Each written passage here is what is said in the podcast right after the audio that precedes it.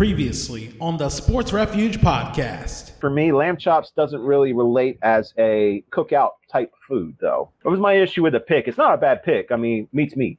Food's food. It's going to be good no matter what. From Delaware, almost live, this is a Sports Refuge podcast. This is the weekly podcast featuring interviews with guests discussing their connection to sports. And now, here's your host, Earl Holland. We're back for episode 84 of the Sports Refuge podcast, the show where guests share their connection to sports. I'm your host, Earl Holland.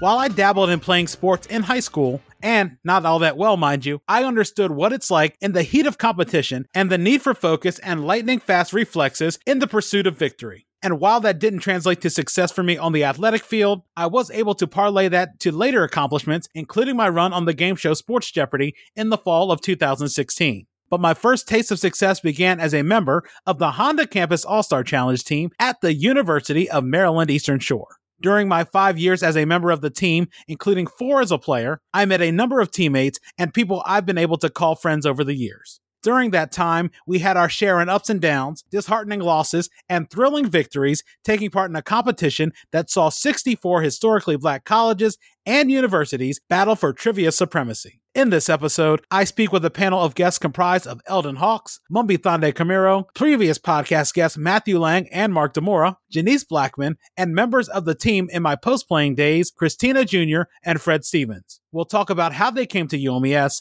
in addition to sharing their battle stories from previous HCASC national tournaments and more. And now, the HCASC alumni reunion episode of the Sports Refuge podcast. Not a lot of sports this time. We're going to talk about a bit of a competition where it probably was just as heated as sports was. It was the Honda Campus All Star Challenge. With me, I have an array of guests here talking about our experiences playing with the UMES Honda Campus All Star Challenge team. And starting in chronological order from the people that I encountered who played, first is Elden Hawkes. He played from 1996 to 2001 and it was a coach in several different times throughout my time as a player and even assisting as a coach in one year. Then let me try to get it right. Mumbi, Thande Camiro, that was really good, Earl. Thank you. Oh, I still remember it. I still remember it from all those times down in Florida. She was my teammate from 2000, I say the fall of 2001 to the spring of 2004.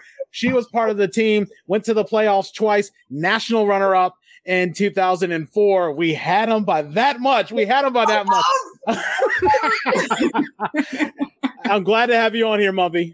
Thanks for having me. Janiece Blackmon, also a member of the Honda Campus All Star Challenge team of 2004 for UMES, also a member of that team, and it was captain 2006, I believe. Yes, and member of that team as well. And it's glad to have you here as well, Janiece. Happy to be here. And of course, you guys have already know Mark DeMorra, uh, who's been a member. He was on the team with me and Janiece, and that was an interesting team. It was a bit of a transition time. It's like in a sports team, mm-hmm. you rebuild when your uh, players retire or get traded and things like that. And of course, you guys know Mark from previous podcasts and live streams. Happy to be back, Earl. Thank you for doing this again. And from my time as a part time coach there in the 2005 2006 school year, it is Christina Junior Nee Sutton. And uh, she is here. I had to I had to put the Nee Sutton part in there. But yeah, I'm glad to have you here. And we may be having a few other guests join in, but but Christina, I really thank you for being here. Thank you for having me. The one thing I wanted to talk to you guys about, uh, the HCASC tournament just concluded. They had a stretch of doing all their tournament games and going down from 16 to 1. And it, it's interesting how we all met through that circumstance. And, there's plenty of others we met as well. You know, Matt, Matt Lang, Meredith Isguera, Fred Stephens, who should be joining us a little bit later. But I feel like it really is true about the whole uh, theory and the saying that they talk about friends for life. What do you guys think, Elden? Yeah, um, you know, have a couple years before most of you guys got in. Like my team, when I first got on, literally, like that has been my crew for the most part, like um, I don't know if you get remember Jericus Copes and, and, Will Matt, like those are my closest friends. They were they were in my wedding. I've gotten jobs because of Honda and the association and connections that I've made um, over the years. It was such a great experience on a local level, bonding with each and every one of you and just all the other um, teammates beforehand. I was um, relaying a story before we started as far as I, I, met up with a gentleman who was on the team in 99 with us, and I literally haven't seen him since he graduated. And it was just, he made a point like, hey, I happened to call him randomly one day. And come to find out he's back in the area and we met up and we, we're talking about getting together and, you know, he's talking about getting a house down here because he likes the area. So it's just those connections the Honda breeds are just really strong. I, I'm amazed at, and 25 plus years since I started, I've been able to maintain a lot of the relationships, the really good relationships I've built and, and formed through Honda. So it, it was just amazing platform. And Mumbi, you got to say, as Elden was talking about 20 plus years, doesn't that make us sort of feel a little old 20 years and just going like that? Uh, yeah. Like I think back about my college experience and even how I got into the academic team and it feels like it was just yesterday. So 20 years. Yikes. Yikes. Janiece, how about you? Yeah, I, it only feels like 20 when you say 20. Um, but it like just like Mumbi said, like it really feels like we can jump into a game tomorrow and be ready to go as a team. Like so, like you know, even what Elden was saying, right? There's a bond I remember making fun of it at the time. Oh, friends for life, you know. But really, like you, you really feel connected. There are folks even from other teams. Like there's a friend of mine um, from the Bowie State team that I still stay in contact with. And so just being able to like be in a space where it's intellect and quick thinking and blackness and of coloredness is celebrated. It really colored my experience, and no pun intended. It really colored my experience though uh, at UMES. Like being a part of the academic team played a huge part of my memory of that. And I, I really, I went on a fluke. Like I saw the sign and was like, let me see what this is about. But I'm so happy that I did because it does have that those long lasting, you know, impressions. Mark, how about you? I'm going to jump off a point that um, Janiece just said, because we said it a lot. I remember the specific line back in the UMES days where after a competition, it felt like we had been through a war together. You know, and it's kind of true. I mean, thankfully, it's not literally the case, but you do make those bonds being in competition and having the same interests and being sort of together for a common goal, which I think, especially today, is very relatable um, from a more personal experience, you know, it's like even before UMES, I mean, I was doing, you know, quiz bowl since middle school. So actually, you know, I, I think my first year was back in Delmar in 1999. So maybe I haven't done it at UMES for 20 years, but I've been doing something quiz bowl wise for 20 years. But yeah, it doesn't feel that long. And then suddenly someone tells me it is kind of like, whoa, I feel the wrinkles starting to appear on my face just thinking about it. It's really wild. But I also think the other testament to that, Earl, is just that, you know, in particular, you and I have been very good friends for now 15, 16 years now. We've been through a lot of stuff and, you know, it, I treasure that I've had the experience and I was able to meet everybody and that we're able to get together again just to kind of reflect and think about the future. How about you, Christina? I, it feels weird saying Tina, so I just. um, I guess I'm the baby of the group um, because it's been what about 10 years for me but everybody that i was on the, the team with I, I still talk to i would say fred is like a brother from another mother for me um, we've been to each other's weddings baby showers. God, we're people's parents.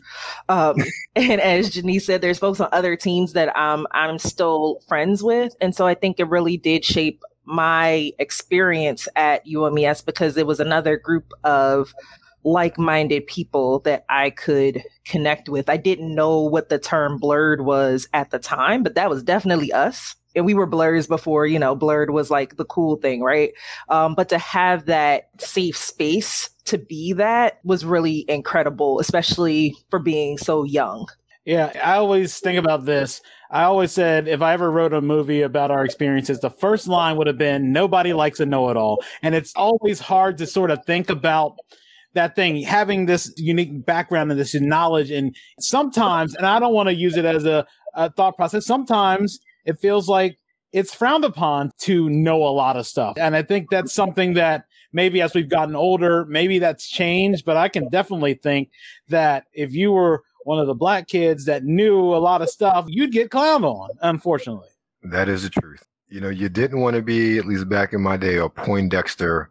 It was hard being the one that wanted to read all the books. It was hard the one, the young kid, black kid, especially going up in the city, that was frowned upon being the smart one. That's definitely hard. And even transitioning to UMES, I, I took great comfort and solace in the academic team because we were all very different but all very like-minded where we championed each other. We championed our individual skills and, and strengths and knowledges, and we championed each other getting better. And that is that is something I have um before that had never experienced before, you know, even working with you guys as far as training and coaching, you know, I learned things, you learned things, you know, getting one stick and just playing and even, you know, when I was just a straight player, how like the team I was on, like when it wasn't practice, we're quizzing each other. We're doing this, we're doing it. Like, all right, you take this, you take that.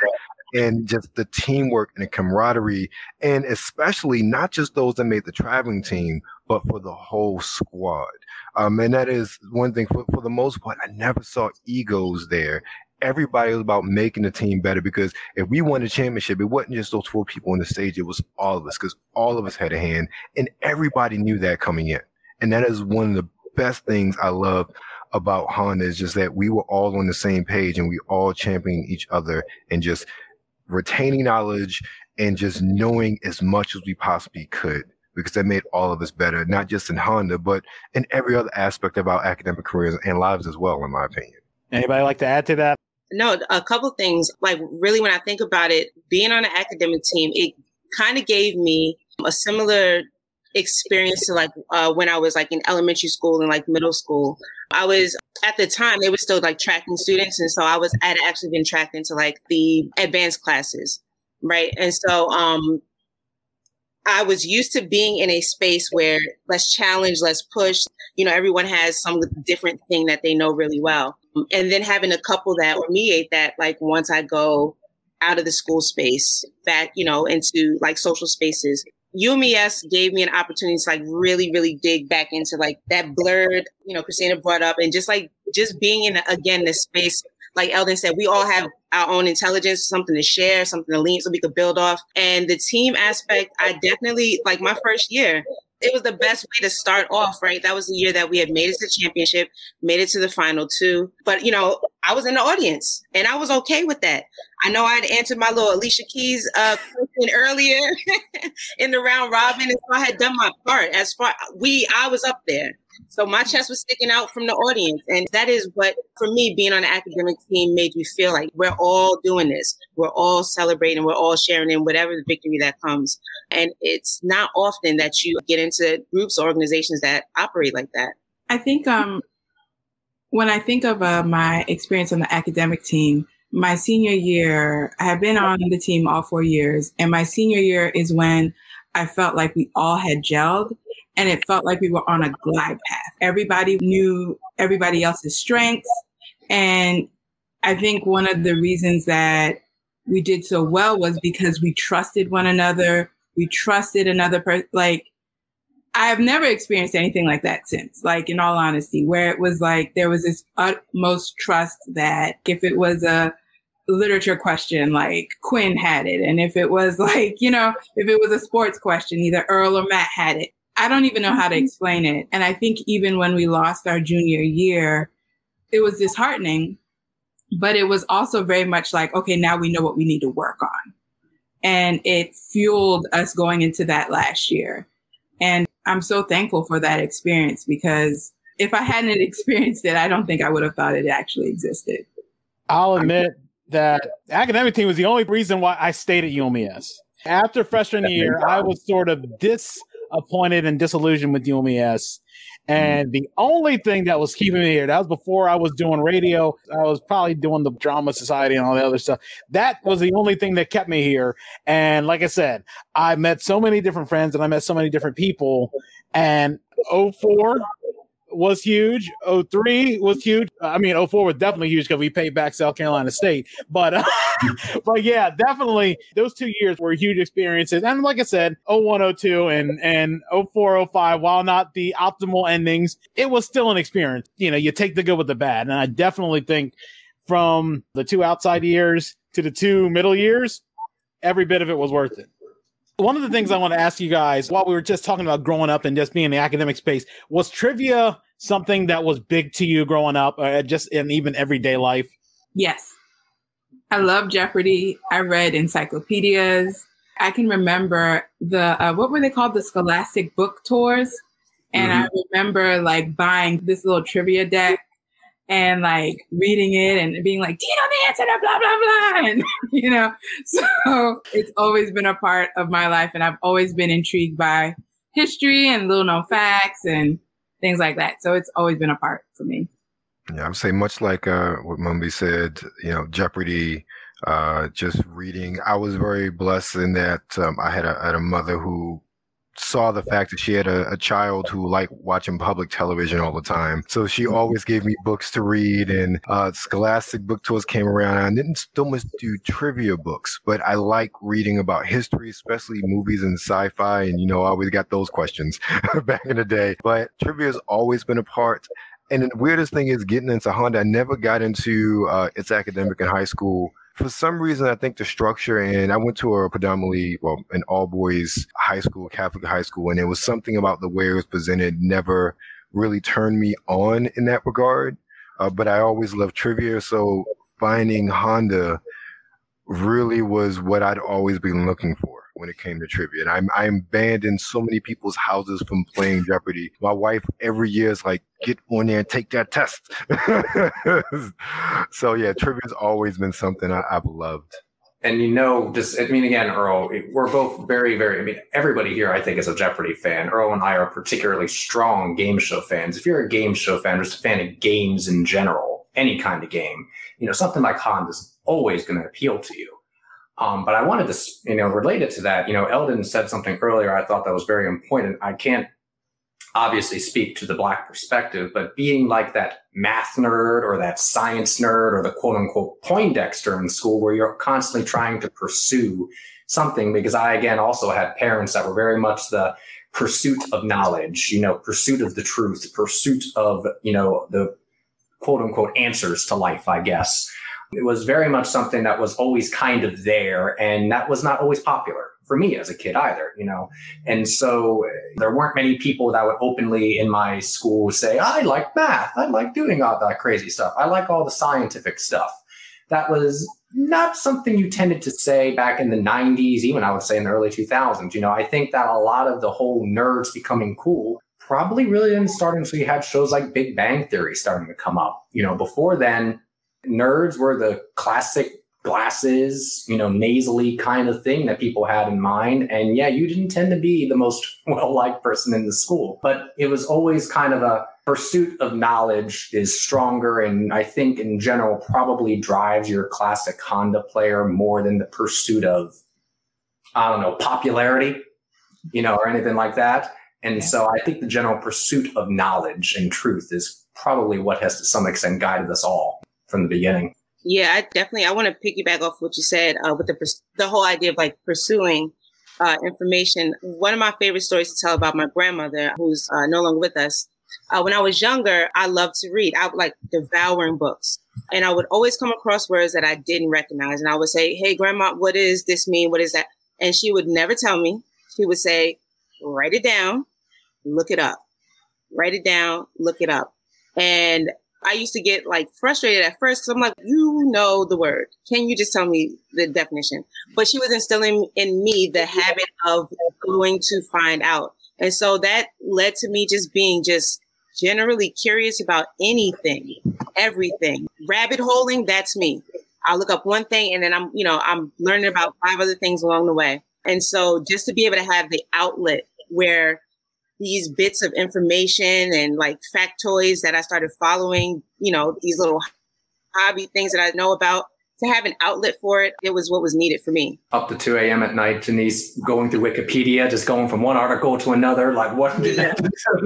Earl shaking his head because I know he does the same thing. That's the rabbit hole when y'all said this Scholastic book tour. So my mother was like, after a while, she's like, I'm not going to give you money. You can put some miles on your library card. But I read books too fast. So I get a Goosebumps book. I read it that first day. And so what I ended up getting, like when it came to trivia, there would be, it's kind of crass a little, but there were these books and it was called like the toilet book of knowledge and Yeah. basically yeah the bathroom something like that but that's where i like really started getting into like trivia just random pieces of whatever and i would like try to buy the thickest seventh edition eighth edition just so i can get as much random bits of info as, as possible and i started doing that in high school but yeah that's the extent of my like trivia pre uh, academic team You know, I think about that. Like again, me and Mark talked about big game show fans. I that was all I used to do, especially like from the age of three to before. I mean, I guess till six. Once I had afternoon kindergarten, I would watch USA. I'd watch the Family Channel. I'd watch CBS, mm-hmm. ABC. It didn't matter what it was. It didn't matter if it was Jeopardy. It didn't matter if it was The Price is Right. It was Pyramid. It was Super mm-hmm. Password. Whatever. I used to just sop that knowledge up and just. I mean, and like Mumbi, I had encyclopedia as a kid. I used to have a bookshelf. These red and black Compton's encyclopedias sitting right by my bed. And, you know, they're so outdated because basically I think they were up to maybe Reagan. That's how old they were. They didn't even have Bush. They didn't have Bush one. And I would just read those things over and over and over. And going a little bit my background, I was in the advanced classes as well. But then it, you get that weird thing of being like one of five black kids in the class of predominantly white kids. And then you sort of start getting lost. You sort of feel like you're having a bit of a duality. You're like, okay, here you act this way. At home, you sort of act this way. But then, you know, mm-hmm. it's sort of the code switching in a bit. And it's like you, you sometimes feel like you can't let your guard down. You don't want to feel like you look stupid in front of maybe people that don't think you're as bright. But then you don't want to look like a know it all in front of your friends, which is the toughest thing. And you're trying to balance that. And that's something I'd say at a point, probably when I got in high school, I didn't care because I was just sort of, you get the one of those students where, you know, you go through that angsty period where you're like, you're not going to be an overachiever. You see all these other people busting their hump, going nuts, burning themselves out before college, doing that. And then they're like, let me get into college and I'll be fine. Did you guys do anything like Quiz Bowl at high school? I know, Mark, you talked about. In fact, that's how you met Quinn as well. But I'll tell you a quick story. I got snubbed on my high school team. I didn't even know they had it. That's how bad it was. I didn't even know they had a team. Found out the team full of basically people who ended up being like the valedictorian who probably didn't have the cachet of knowledge or whatever. They got smoked. And then my senior year, I tried to put together a team, didn't have enough people. All we needed was four people. Couldn't find a fourth person. Found three people, had a teacher who was dedicated to doing it, couldn't find the fourth person. I was, oh, that led to me finding a long path of people will disappoint you on a constant basis. But other than that, uh, for you guys, did you guys do anything like Quiz Bowl? I know Elden, you talked about you sort of didn't get into that, and Mark, you did that. But how about you, Mumbi, Christina, and Janiece? no we So I didn't was a band nerd in high school. yeah, I I played the clarinet, I played the saxophone, I tore the baton and the flag. So we didn't have anything like that. But I, I grew up in a urban area, so even if that was a thing, I'm pretty sure it wouldn't have made it to my high school, and it probably would have ostracized me even more than I already was since I was a band nerd. So yeah, no, that wasn't a thing for us. at my high school, I don't think we had a. I'm pretty certain we didn't have a trivia team. I, we had something called like the Odyssey of the Mind. I don't know what that. It was like exclusive. You gotta. They didn't invite me, so I knew nothing about it. But I was like a slash athlete dancer, you know, in high school. So I wasn't even looking for like trivia or anything like that. I did Odyssey of the Mind in elementary school or middle school. Yeah, I do remember that vaguely.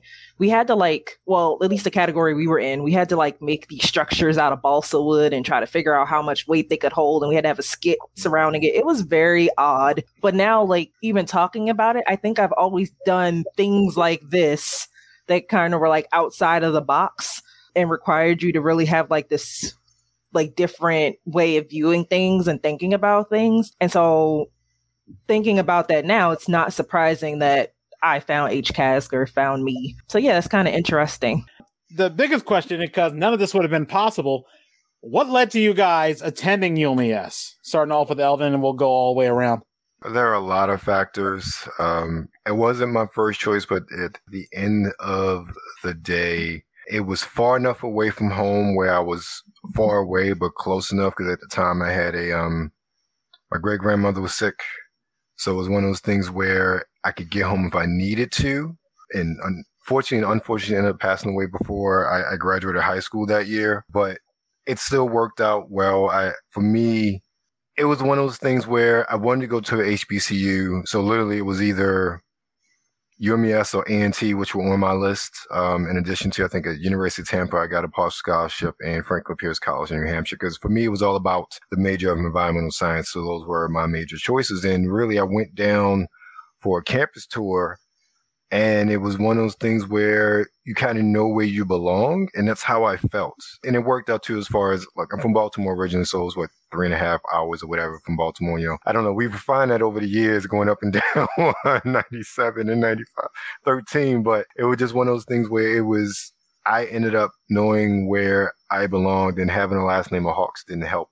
Um, either in that decision, like, that's a perfect fit so that's why I ultimately uh, went, and then I ended up staying, and then my sister came behind me, and that's a whole nother conversation. But yeah, it was um, a lot of different factors, but I made a good decision. I learned a lot, and I grew a lot as just as a man, uh, being there for both my bachelor's and my master's.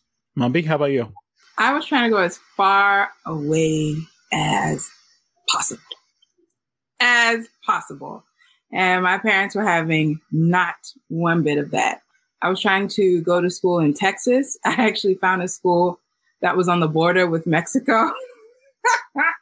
and I was about to apply and everything. And I'll never forget, my mom said, and I quote, Your hot ass is not going to Texas. So, so uh, my dad was like, Oh, um, yeah, you think you're funny. So he gave me an application to Morgan and an application to UMES. And uh, I was like, I'm definitely not going to Morgan because at the time I lived in Elkridge, which is right down the street from Columbia. And I was like, my mom will be in my face 24 7. Absolutely not. And so uh, I just, I was like, okay, UMES it is. And um, it actually worked out because I also was looking at doing something with environmental science and they had a good environmental science program. And I'm very thankful that I went to UMES just because it was far enough away for me to have some type of autonomy. And I really appreciate the coursework. I felt like I learned a lot and, um, and it still serves me to this day. And I also like the fact that it was really small at the time. So I didn't feel lost in the sauce. But yeah, I really wasn't trying to stay in Maryland. Um, so that's how I ended up at UMES. Janiece, how about you? Um, there were two factors when I was like deciding for uh, colleges. What's out of New York State and what is an HBCU? I was, you know, one of those. I watched a different world. I was like, ah, that's what I want. That's what I need. When I was in high school, you know, I was undergoing the silent trauma of being one of a handful uh, in a predominantly uh, white school. And so I was like, I need to reconnect. And so I think in the year, so I started UMES in 01. In 2000, my family had had a family reunion and we had our reception on campus. At the time, my grandmother had just moved down to Princess Anne, and then I had my great aunt was living in um, Westover. So it was kind of like I had been down to the area before, but I had never been on the campus until we had that family reunion thing. So that's when I really started thinking about UMES as a spot to go because it allowed me to do the two things. I can get out of New York State but still like, you know, my grandmother's right down, like 10 minutes down the road. Right. And then also it was an HBCU. Just like Mumbi said, like I love the fact that it was not a huge sprawling school. That would have been too much for me. It was the right size. I could go out. I see people that I know. I know where everything is. It was just a good match for me. Um, and look at me now back living in Maryland. Like, so shout out to this experience for real. Mark, how about you? What led to you going to UMES? I don't think we ever talked about that. There are multiple factors. Um, so I, I don't want to be crass, but there's really not any other way to put it. The most predominant factor why I went to UMES is because they offered me a full scholarship. I followed that damn money, to be frank, you know, and that was a huge factor. I lived on the shore. I applied to three or four different colleges. I was pursuing physics, at the time, um, which is what I would ultimately end up with. But I was also willing to jump to math, possibly. I applied to a few colleges. UMES basically called me up and was like, "Can you come down and take a tour of the place and meet some people?" And I'm like, "Okay." So I took a day off school with mom and dad. First of all, I thought the campus was beautiful. very pretty campus. Um, the people were just so very, very nice. And we actually, our family knew some of them. We knew Mignon Anderson, Miss Anderson in the English department. We knew her before then, and we knew a few other people. Um, I still talk to Mignon, you know, on a regular basis. Um, and so it did feel like there was a connection there. But, you know, it kind of sealed it when, you know, they're like, all right, we'll give you a full ride. And I'm like, you got me. When do I start?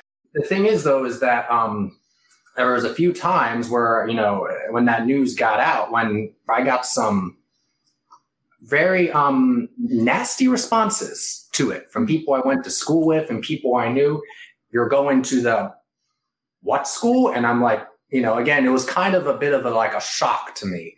I never really, of course, seen that firsthand. And then it was like, wow, you know, I never knew that people had such had so many just, you know, such a dichotomy feelings towards UMES. But, you know, it's like as I said, you know, I always was like, the, it seems like that the programs there are wonderful. It seems like they got good people there. When I got there, it was like, okay, I'm going to then probably transfer after a few years to finish my degree at College Park.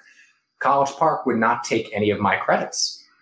They literally were not, would not take any of my credits towards my physics degree. And because of that, if I wanted to transfer like the original plan was, I would have had to start over as a freshman. And I was like, oh no, no, no, no, no, no. So Cliff Notes version that ended up, you know, changing over that I spent my final year at Salisbury University, which I originally actually didn't want to go to because I actually didn't like it too much there. But it was either that or I was going to be starting back as a freshman at some point. So I ended up spending three years at UMES and one year at Salisbury U. But, you know, I kind of look back and it's like I, and Earl's, and some of you have heard these stories before. I liked the professors and I liked the people I was in class with a lot more at UMES than I did at Salisbury U. And it's just, you know, I think that in general, it just, you know, for all of the various issues we've all talked about that UMES and any college might have, I was in general just enjoyed my experience there more. But yeah, the simple reason is basically because, yeah, they said, here's a scholarship, come on down. How about you, Christina? So I had no intention on going to UMES. I had my heart set on University of Pittsburgh. I had been to the campus. Um, I had gotten a scholarship. It wasn't going to cover everything, but I didn't care. Um, and then my father was like, "Pump your brakes, shorty. You're not going nine hours away." And I was like, "Okay." So they had a college fair my senior year. There was a rep there from UMES, and he was like, "Oh, you got really good grades. You know, we might be able to get you a scholarship." And that's all my father needed to hear. That man called every day until I got accepted. And I kept telling said, I'm not going. I don't know why you keep doing this because I'm not going. Um, and that was probably like at the end of February, beginning of March. My grandmother passed away on March 7th, 2005. On March 15th, 2005, I got a letter saying that I had received a scholarship. And I think her service was like either the day before the day after. I said, Well, dang, Nabbit, I guess she trying to tell me something. And then my father was like, and you going and you gonna like it. I tried to transfer after my freshman year. I tried to transfer to Rutgers. Like I swear, like it was a really like crazy relationship between me and the shore because I tried so hard to get away from it, not realizing that it was exactly what I needed. So I guess my reasons for going were one, my father made me. Um, two, I received a scholarship, and three, I guess my grandma was setting me up because I, I met all my friends there. I met my husband there. So, yep. Hey Earl, uh, can I yeah. make one point? Because I want to I want to kind of piggyback on something that that Mark said, um, and and it's something that's I've only gone to one HBCU, but I, have been around HBCUs from Morgan and, and Mumbi. I was the same way. There's no way in God's green earth I was going to Morgan. Um, also, because of me, my grandmother, my dad worked there, so I didn't want to be in anybody's shadow because everybody knew my dad from working in a physical mm-hmm. plant. But also, it's Baltimore. I'm not staying in Baltimore. But I say that to say one thing about UMES, for all of its flaws, for all of the issues any one of us may have had, the people gave a damn about you and we talking about from the registrar's office to the president's office, all the way down to the lunch ladies in line who are serving you. Everybody gave a damn about every single student. And it's something that I, I will never forget there, just to sort of carrying a sort of family atmosphere that was there in general. Again, you're going to have exceptions, and not everybody's experience will be totally the same. But a general consensus I've had amongst my friends, even you know, working with you guys over the years, everybody gave a damn. You know, you talking about Miss Anderson, who's probably the best of the best that UMES has ever had to offer, at least in, in, mm-hmm. my time. And even going down to that rapscallion Jackie Thomas. I love me some Doc. I talked to him the other day. But everybody cared, and they cared about you mm-hmm. well being, and they cared about not just you getting through school, but you also being successful because they understood what that meant for you. Yeah, and uh, to piggyback off that, yeah, and me and Mark know that Marilyn Burkle, somebody who cared about mm-hmm. every single one of her students in the English department. And of course, Dr. Jima, who was my professor, uh, which me and a few other UMES alums talked about it. We thought she did not like us at all, but she, she really wanted us to do our best. And, you know, it, it's one of those things you look at it as a teenager, late teens, early 20s, you think, man, they are riding us and this and that as an adult, you see, well, most of the time, you see they wanted you to be your best, which is a big thing. So going to the HCASC tournament. How did you find out about it, uh, uh, and what drew you to it? Um, I guess at the time, since it was running through the English department, it was always a big push there. So I got my first taste of it as far as a publication through Miss Anderson's class, and uh, she encouraged us to go out, especially since Jackie was doing it at the time. English department was always 100% behind it. So with the crew I was with at the time, freshman year, I was really starting to bond with we all were of that mindset. So we all went out. We we formed a team. We were the literally it was the name was the Boys with a Z, and I'm mad I remember that 25 years later. um, and you know we just really enjoyed it, and I forget how far we advanced. Of course, we were going against the Shields. So uh, if anybody remembers Joe Shields, he was a monster, and especially for people just coming in, he you know tore everybody apart on every team he was on at that time. But we ended up uh, most of us making the at least the home squad, and then two of us made the traveling squad that year. Um, and then from there, as you guys know, I didn't leave until I was forced to. How about you, Mumbi? How did you find out about the uh, tournament, the pre-campus tournament, and everything about that? So I was in this uh, short-lived program called Jumpstart. Um, we came in the the summer before freshman year, and they had us take like a math class and an English class and introduce us to the different departments so we could kind of get a leg up so we weren't totally fish out of water when we came when we started our freshman year. And I remember Dr. Thomas coming in and Dr. Thomas is very confident. Uh, and I can admit now that I've gotten older that I was very um it rubbed me the wrong way. I'm just gonna be honest. And so I took it as a challenge to see if I could get on the team because he was very proud of his scholars program, very proud of the academic team, and very much like, you know, you can't sit with us unless you're the best. And I was like, but I am. So so I I um challenged myself to get to try and get on this team because Dr. Thomas was so confident in his in his folks in both of those groups. So it was very petty. I can admit that now. It was very, very Janiece, how about you? Um, I don't have a spectacular story. I literally saw um, flyers on the wall. I knew by then that I like trivia. They may have teased on the flyer that there's a uh, there was a trip to Florida. Uh, that may have been in the advertisement, and so that probably was. Oh, I know it was back then. but yeah, I really just on happenstance, and um, you know, I tried to bring a couple of friends in, and it, it didn't quite work out. But I, I, you know, I stayed with it. But that's how I came upon it. I blame Mignon Anderson as well. A note about Mignon. I was in her honors English class at the time, and um, our family knew her beforehand because actually her mother um, was actually in the retirement facility that my mom ran for many years. Um, her mother is no longer with us, but um, that's how I knew Mignon before you know, I came to UMES. And so, um, again, part of that connection there, and Mignon knew that I was in Quiz Bowl in high school. And so it was like, there's this team on campus. It's kind of like College Bowl, but it's sponsored by Honda. And I'm like, oh, okay. Now, where do they meet and all that kind of thing. So she had to scour around and find details at that time, but she found it and I got there and immediately I was like, okay, I can just pick up where I left off then. you know, it was, a nice transition. And so, I mean, again, again I, I, I, blame a lot of the good experiences at UMES on Mignon, and that was one of them, thankfully. God bless her. You're trying to make me remember something that was so long ago. but I think somebody offered me extra credit Nice. to go. I'm I'm almost positive somebody offered me extra credit. And I don't remember if it was Elden or if it was Miss Noble. I cannot remember, but somebody offered me extra I credit. yes. Yeah, I Didn't think it I was, have you for lab? Yep, that's what it was. I did offer extra credit. You're absolutely right. So yep, that's what it was. Elden offered me extra credit, and I was in very much in danger of losing my scholarship. So I was like, "Let me get on over here and get me as many points as I can." I still lost that scholarship, but um, it was of no fault of Elden's because he tried his best. So I did, I did pass that lab though. so It's funny. My story, I don't even remember. I was in Court Plaza. So everybody on my side, they were all honor students. I, I guess I, I saw it in the, uh, I guess SSC. But yeah, I thought I wanted to do this. Uh, it's interestingly enough, me and my roommate made the team at the time.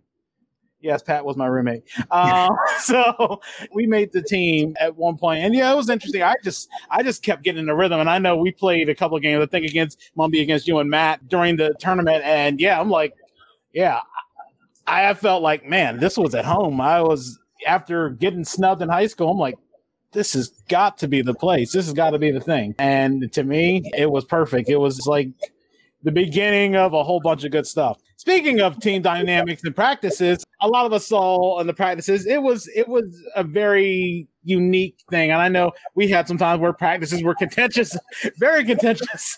So, but it was a very fun atmosphere, and I felt like we grew from that. And just wanted to ask you guys the practices. I felt like sometimes we always sort of wondered, what is this all going to do? Re- reading the same questions over and over and over and over, thinking that, okay, what point are these questions from like 1990 going to do for us? But You never knew when one of those 1990 questions might come back up. That's one thing.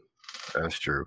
I- I'll say for me, especially since I have, I I guess, such a a bunch of different experiences with, with practice. I guess I'll comment on uh maybe my last couple years being coaching and being in grad school and trying to get the hell out of Dodge, especially like my last semester. Those practices and just being with you guys, y'all kept me alive, and, and I mean that from a context of I was going through much personally, professionally, but even just I was going like my last semester before I graduated. I, I found trying to way out of grad school.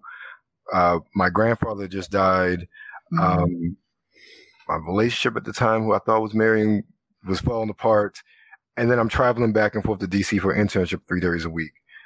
I was running on fumes, but those two days a week, I was in practice. Even though I was teaching on, like I loved it. I lived for it. And you guys gave me so much energy uh, with the hunger that you guys display, And even with you guys bringing in newer folks and seeing that they're like, I, I love that. And I got so much energy off of that. So from that part, like I'll comment that. But in general, practices are always strange. Especially with the motley crew that we had kind of coming in and out of, you know, we had the, the standing squad, you know, the six or seven that you knew were definitely like going to make the team. And just matter which of those five were actually traveling you know, sometimes what we had like 15, 16 people at practice and we going back and forth when we eating snacks and, and drinking and, and, well, not drinking, drinking, but you know what I I was mean. like, is this No, what no, y'all no. did after I No, graduated? no, Like, we did that Well, at, was there. drinking happened in Orlando. I didn't, I didn't drink in, in, in practice, but, um,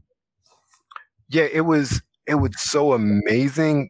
Not just as far as the, the people that we saw, but when you see certain people getting grooves, you find what subject somebody really excels in for the first time and you see their light bulb go off in their head like oh for me especially the coaching side when i saw someone who's like i can do this i can get this when they got really comfortable like for me like that was amazing. As a player it was always about at that time i'm going after the shields. That's who i wanted to be that, that's what i wanted to take down that, that was it every practice, and that's partially Jackie's fault because that's how we always framed it: the shields and everybody against the shields. So that's all it was about. But it made us better. It made me better.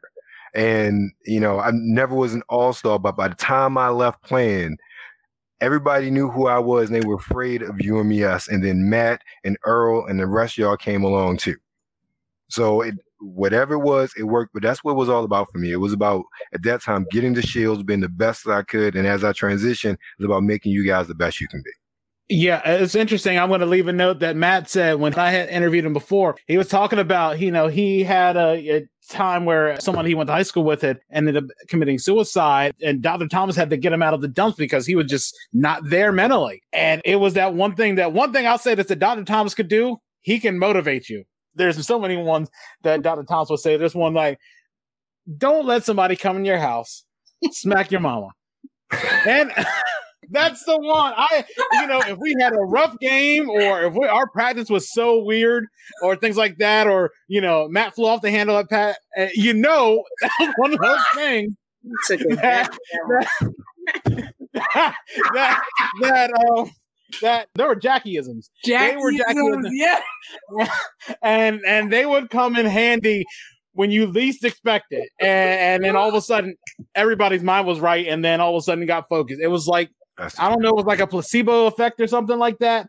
But as soon as he said something to you, all of a sudden you just got zoned in, you got focused, and even if it was in practice, even if we were just playing against each other, the same groups that kept mixing teams up, putting together, you know, people that had personalities that clashed. It's just those things. Uh, I didn't want to. I didn't want to hijack that, but I just want. I was just thinking about that as soon as Elden said that when he's talking about you had to play against Andre, and that was the person you guys had to aspire to be.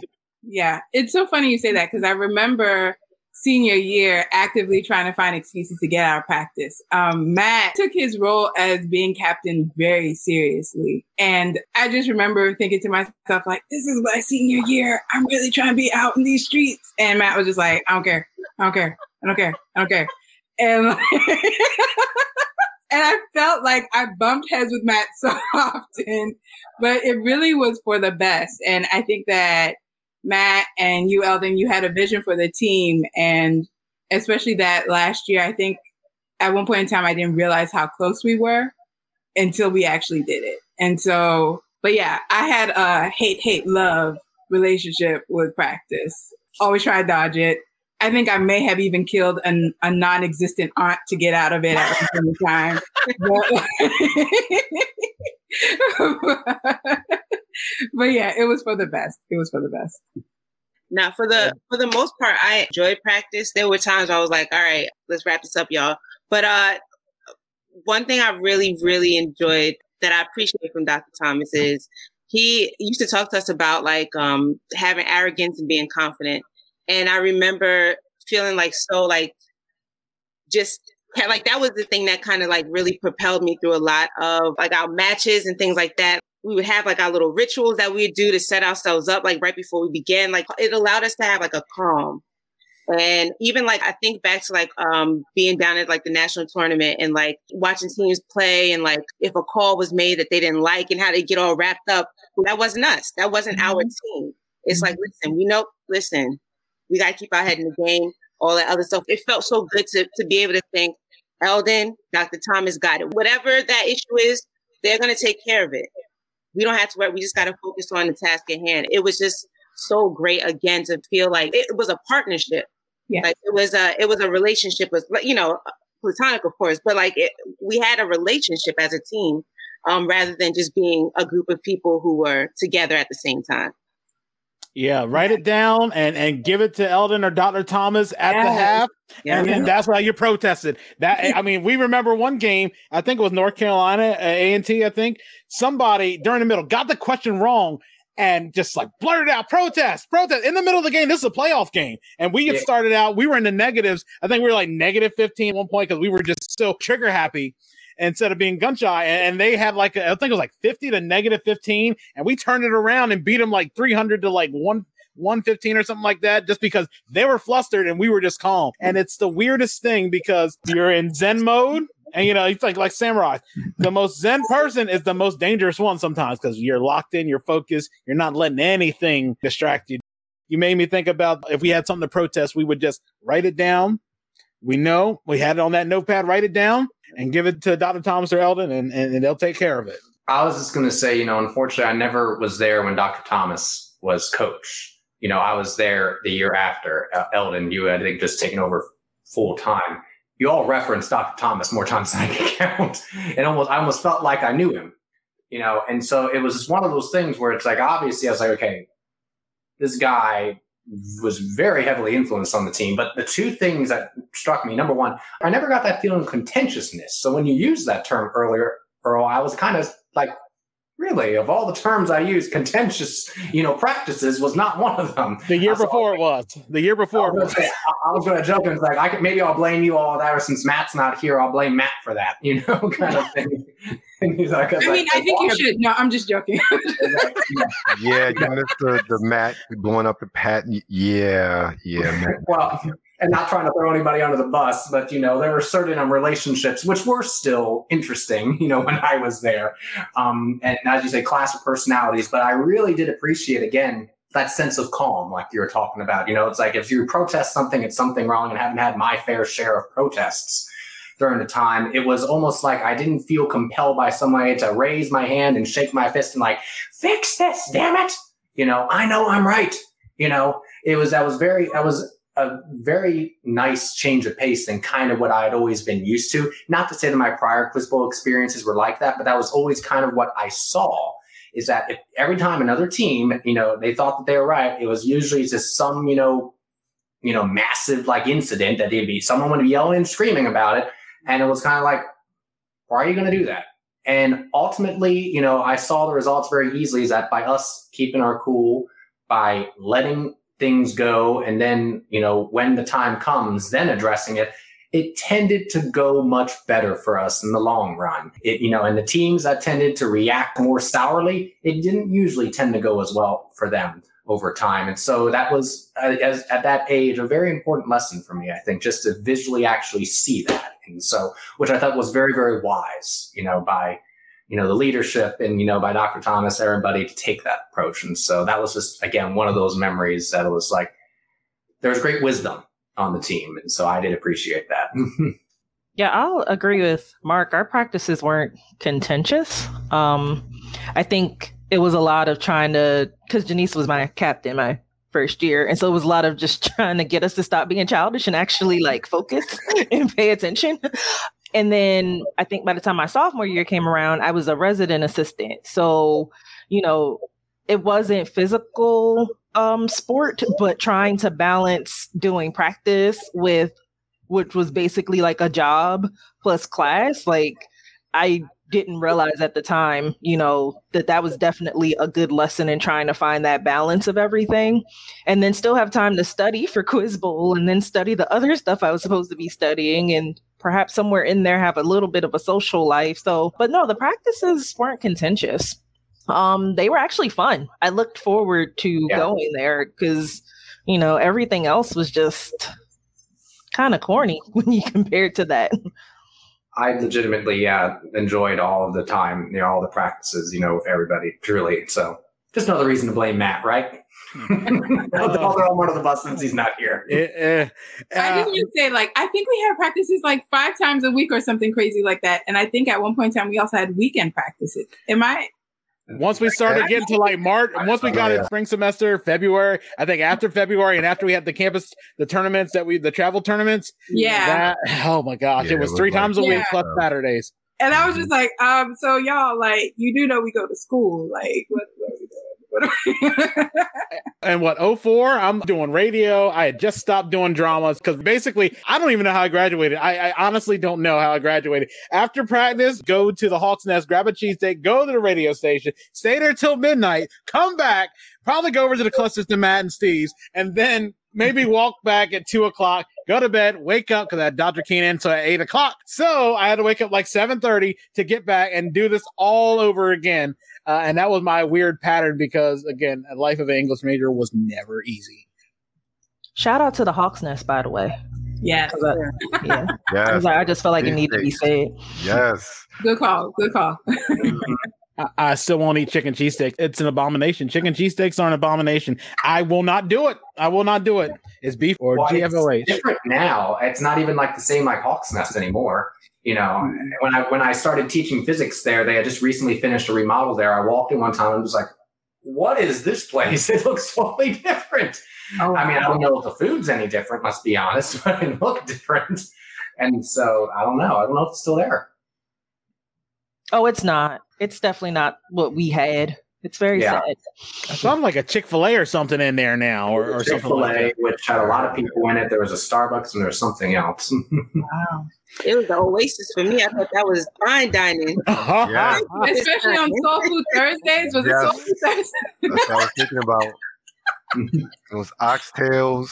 Oh, Oh man. We'd have to get Dr. Thomas's tray, his plate. And me and Matt go up there on a Thursday and get that. And then we'd end up getting a plate too, just because, you know, it's Dr. oh, Thomas. I didn't hear about that. Dr. Thomas had his own plate. Oh no, we go grab his food for his lunch after he was interim president. I would say this. He was sort of banished back to the English department thanks to good old Thelma.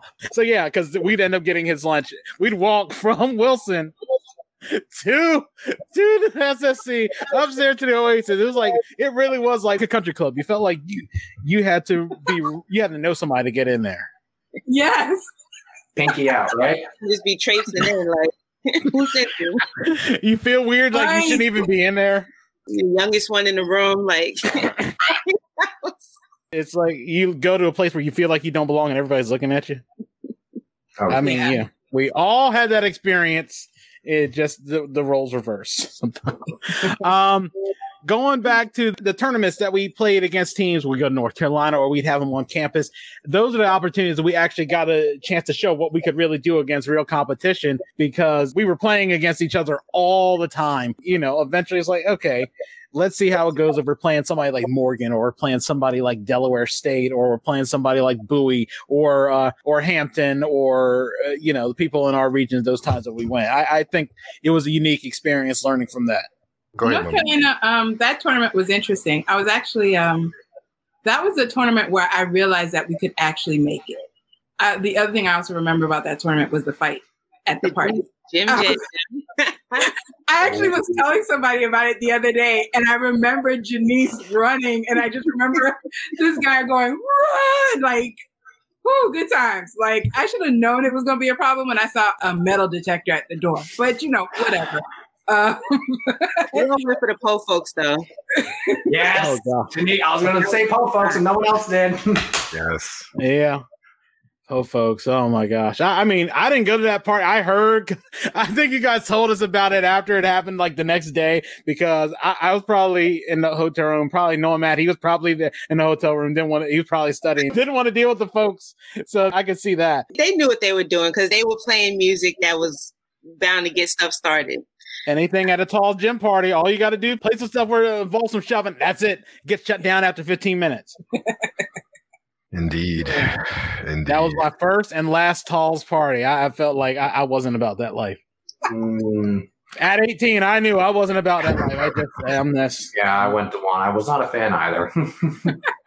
Yeah, you grow out of them fast. I think for me with the uh, think- regionals, you know, we didn't have regionals like what um, what we were able to really start um, when a lot of you guys came in and, and matured through the system when I started, and that was really because well, one of the things that happened was we, as far as like us, Morgan, UDC, like all the local teams, we realized that's what they was doing down south.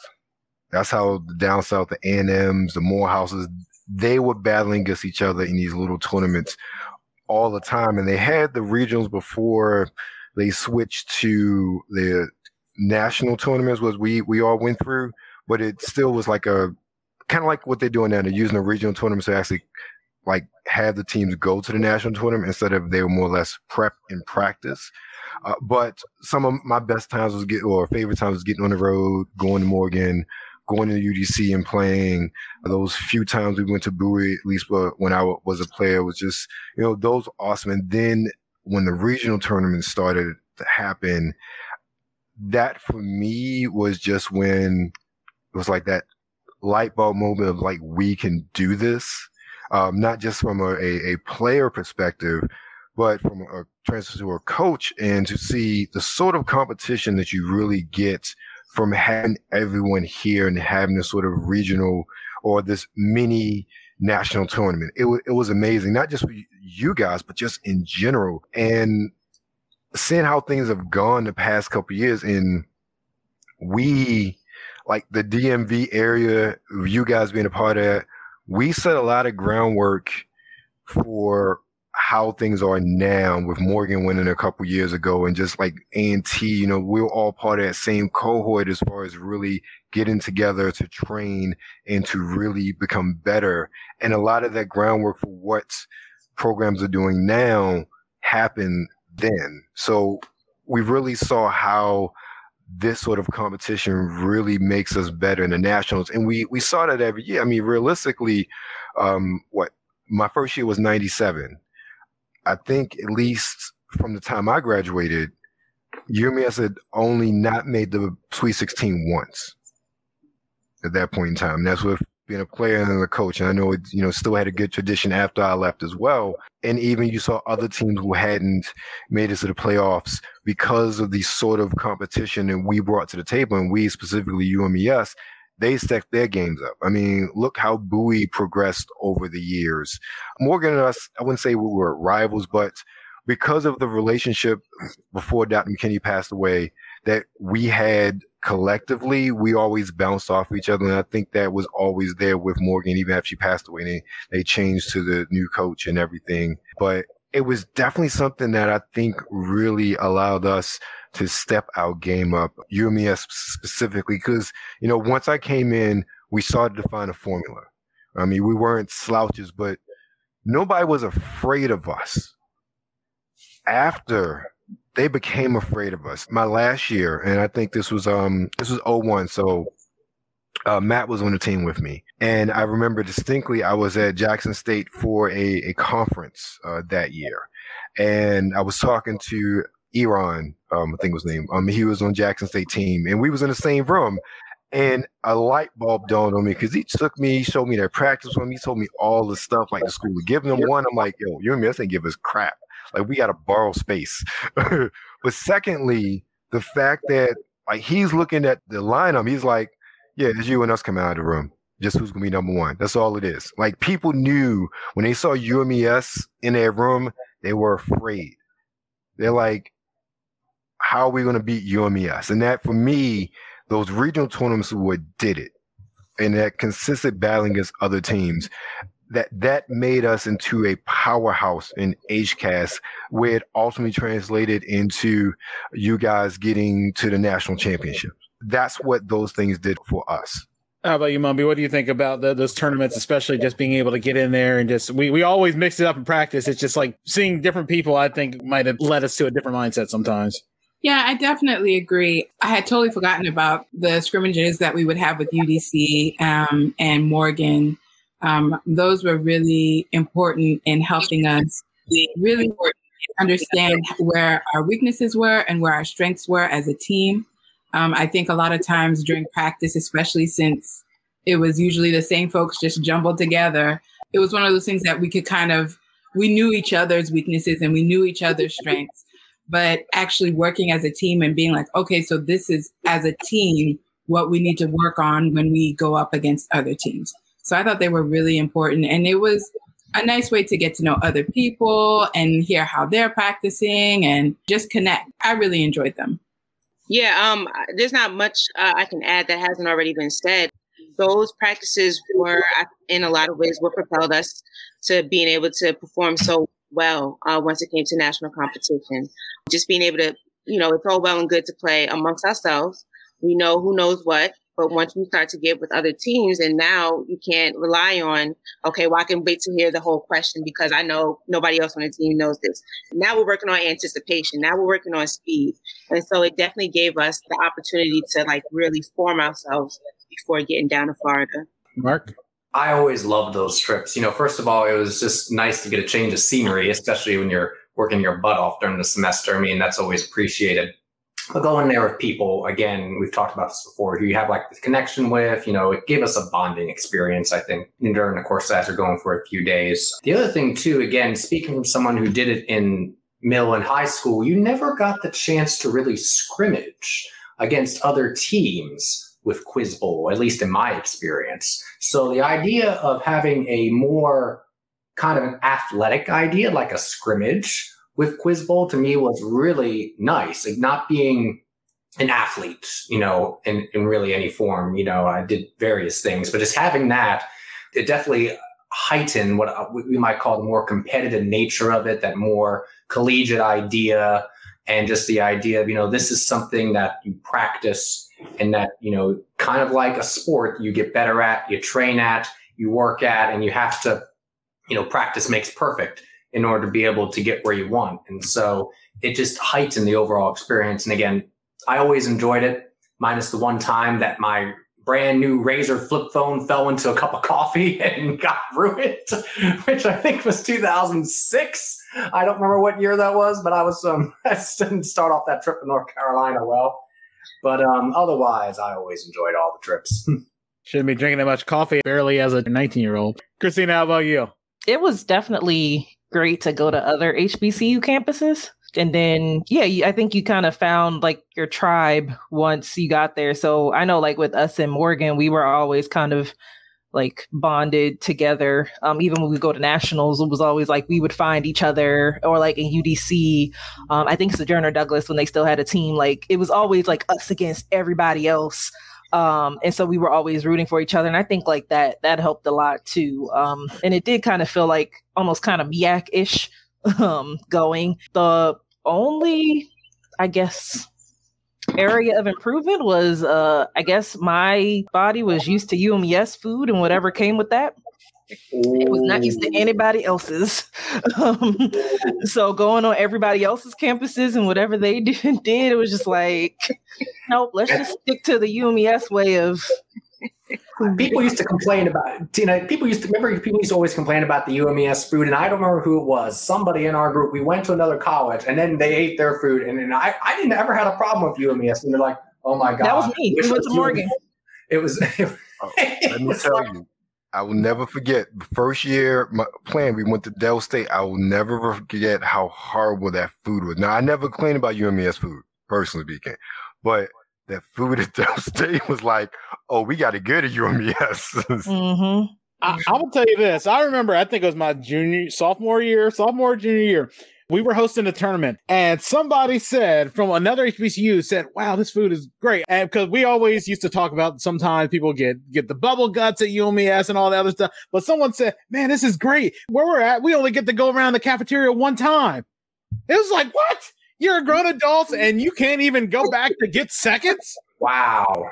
I, I don't remember what school it was, but wow. to this day, I'm like, you, you're kidding me. You are a grown adult. You are going to a cafeteria where they have a cafeteria, several lines, and you guys are only allowed to go around and get one serving?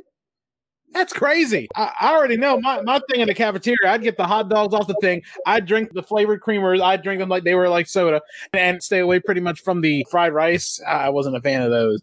But I'd hit up, I guess you guys know I have a voracious appetite. So I'd hit up the sandwich bar. I'd hit up the grill. Mm-hmm. I'd hit up the other line. I'd hit up the other line before that. I, it didn't matter. I'd go as many times as shoot. Listen, you, some schools they just open up cans. UMES, I know they had recipes in the back. Some of those things they were making with recipes. Oh, yeah.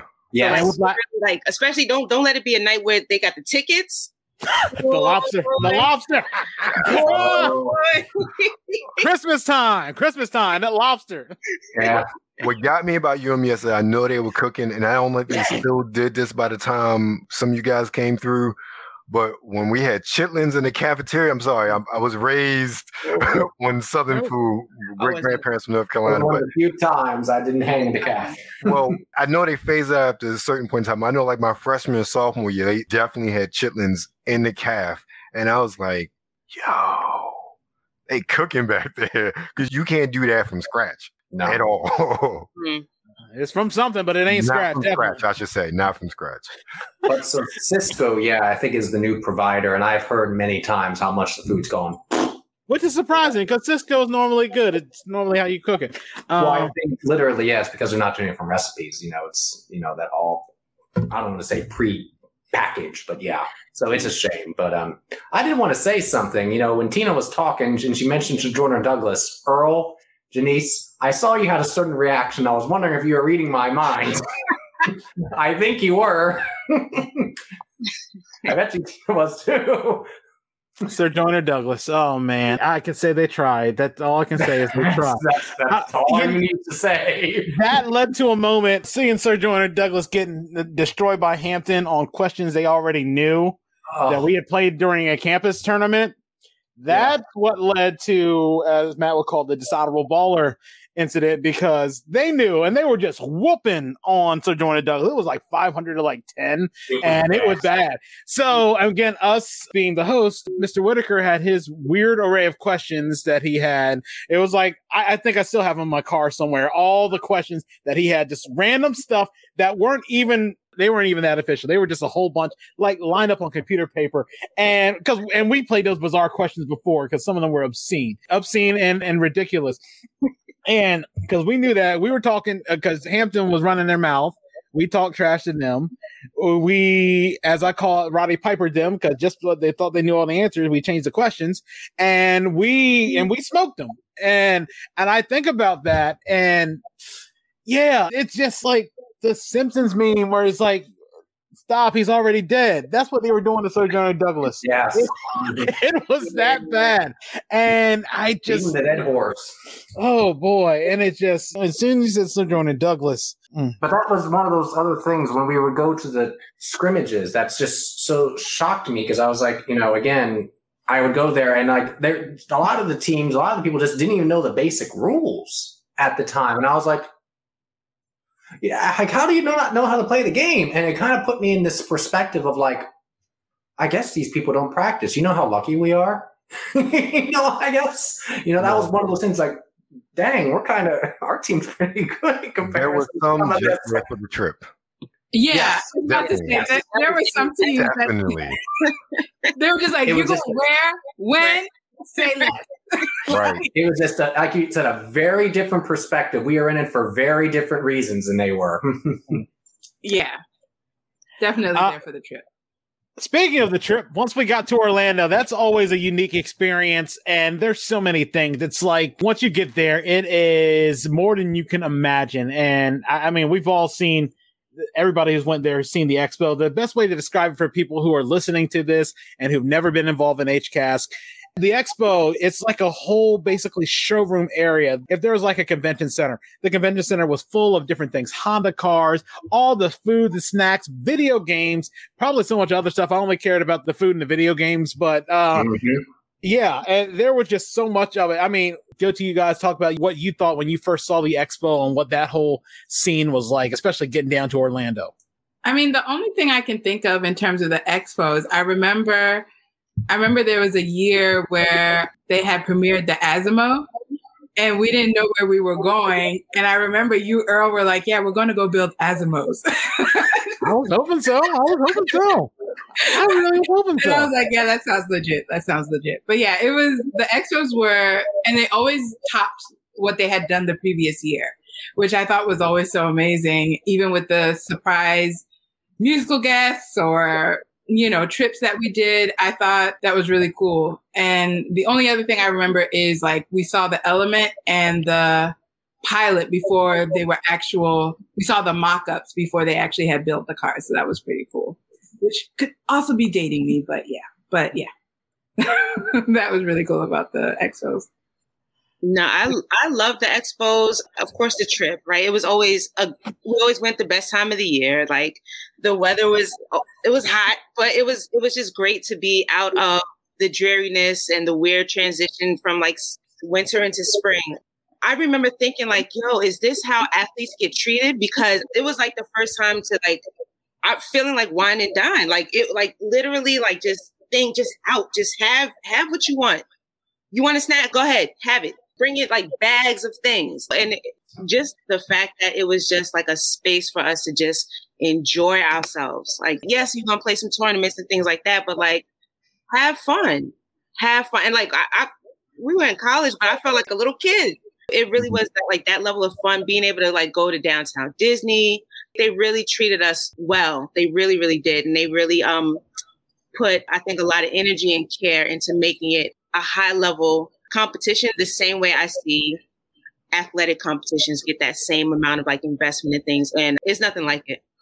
Yeah, I would say, yeah, I'll just pick it back off Janiece. They really made it high level. You you felt respected mm-hmm. as a competitor with the level of detail they put into the expo and how pretty much anything we wanted was right there. And one of the it is weird, one of the worst expos because it was in DC and you live in the area, DC, in the hotel we're in. It wasn't the same as Walt Disney Hilton, but they put in so much effort to give us everything we possibly could want in that much limited space than what they had in Orlando. But outside of the games, the contests, the video games, uh, it was the camaraderie uh, and the fact that it gave us a common space to bond with amongst all the teams. And and you know, going back to the kind of initial comments for as friends for life, that part of the expo for me is probably the most impactful. Like I remember, you know, the cars. I remember what Spinderella one year, Rickey Smiley another year. Like I remember those,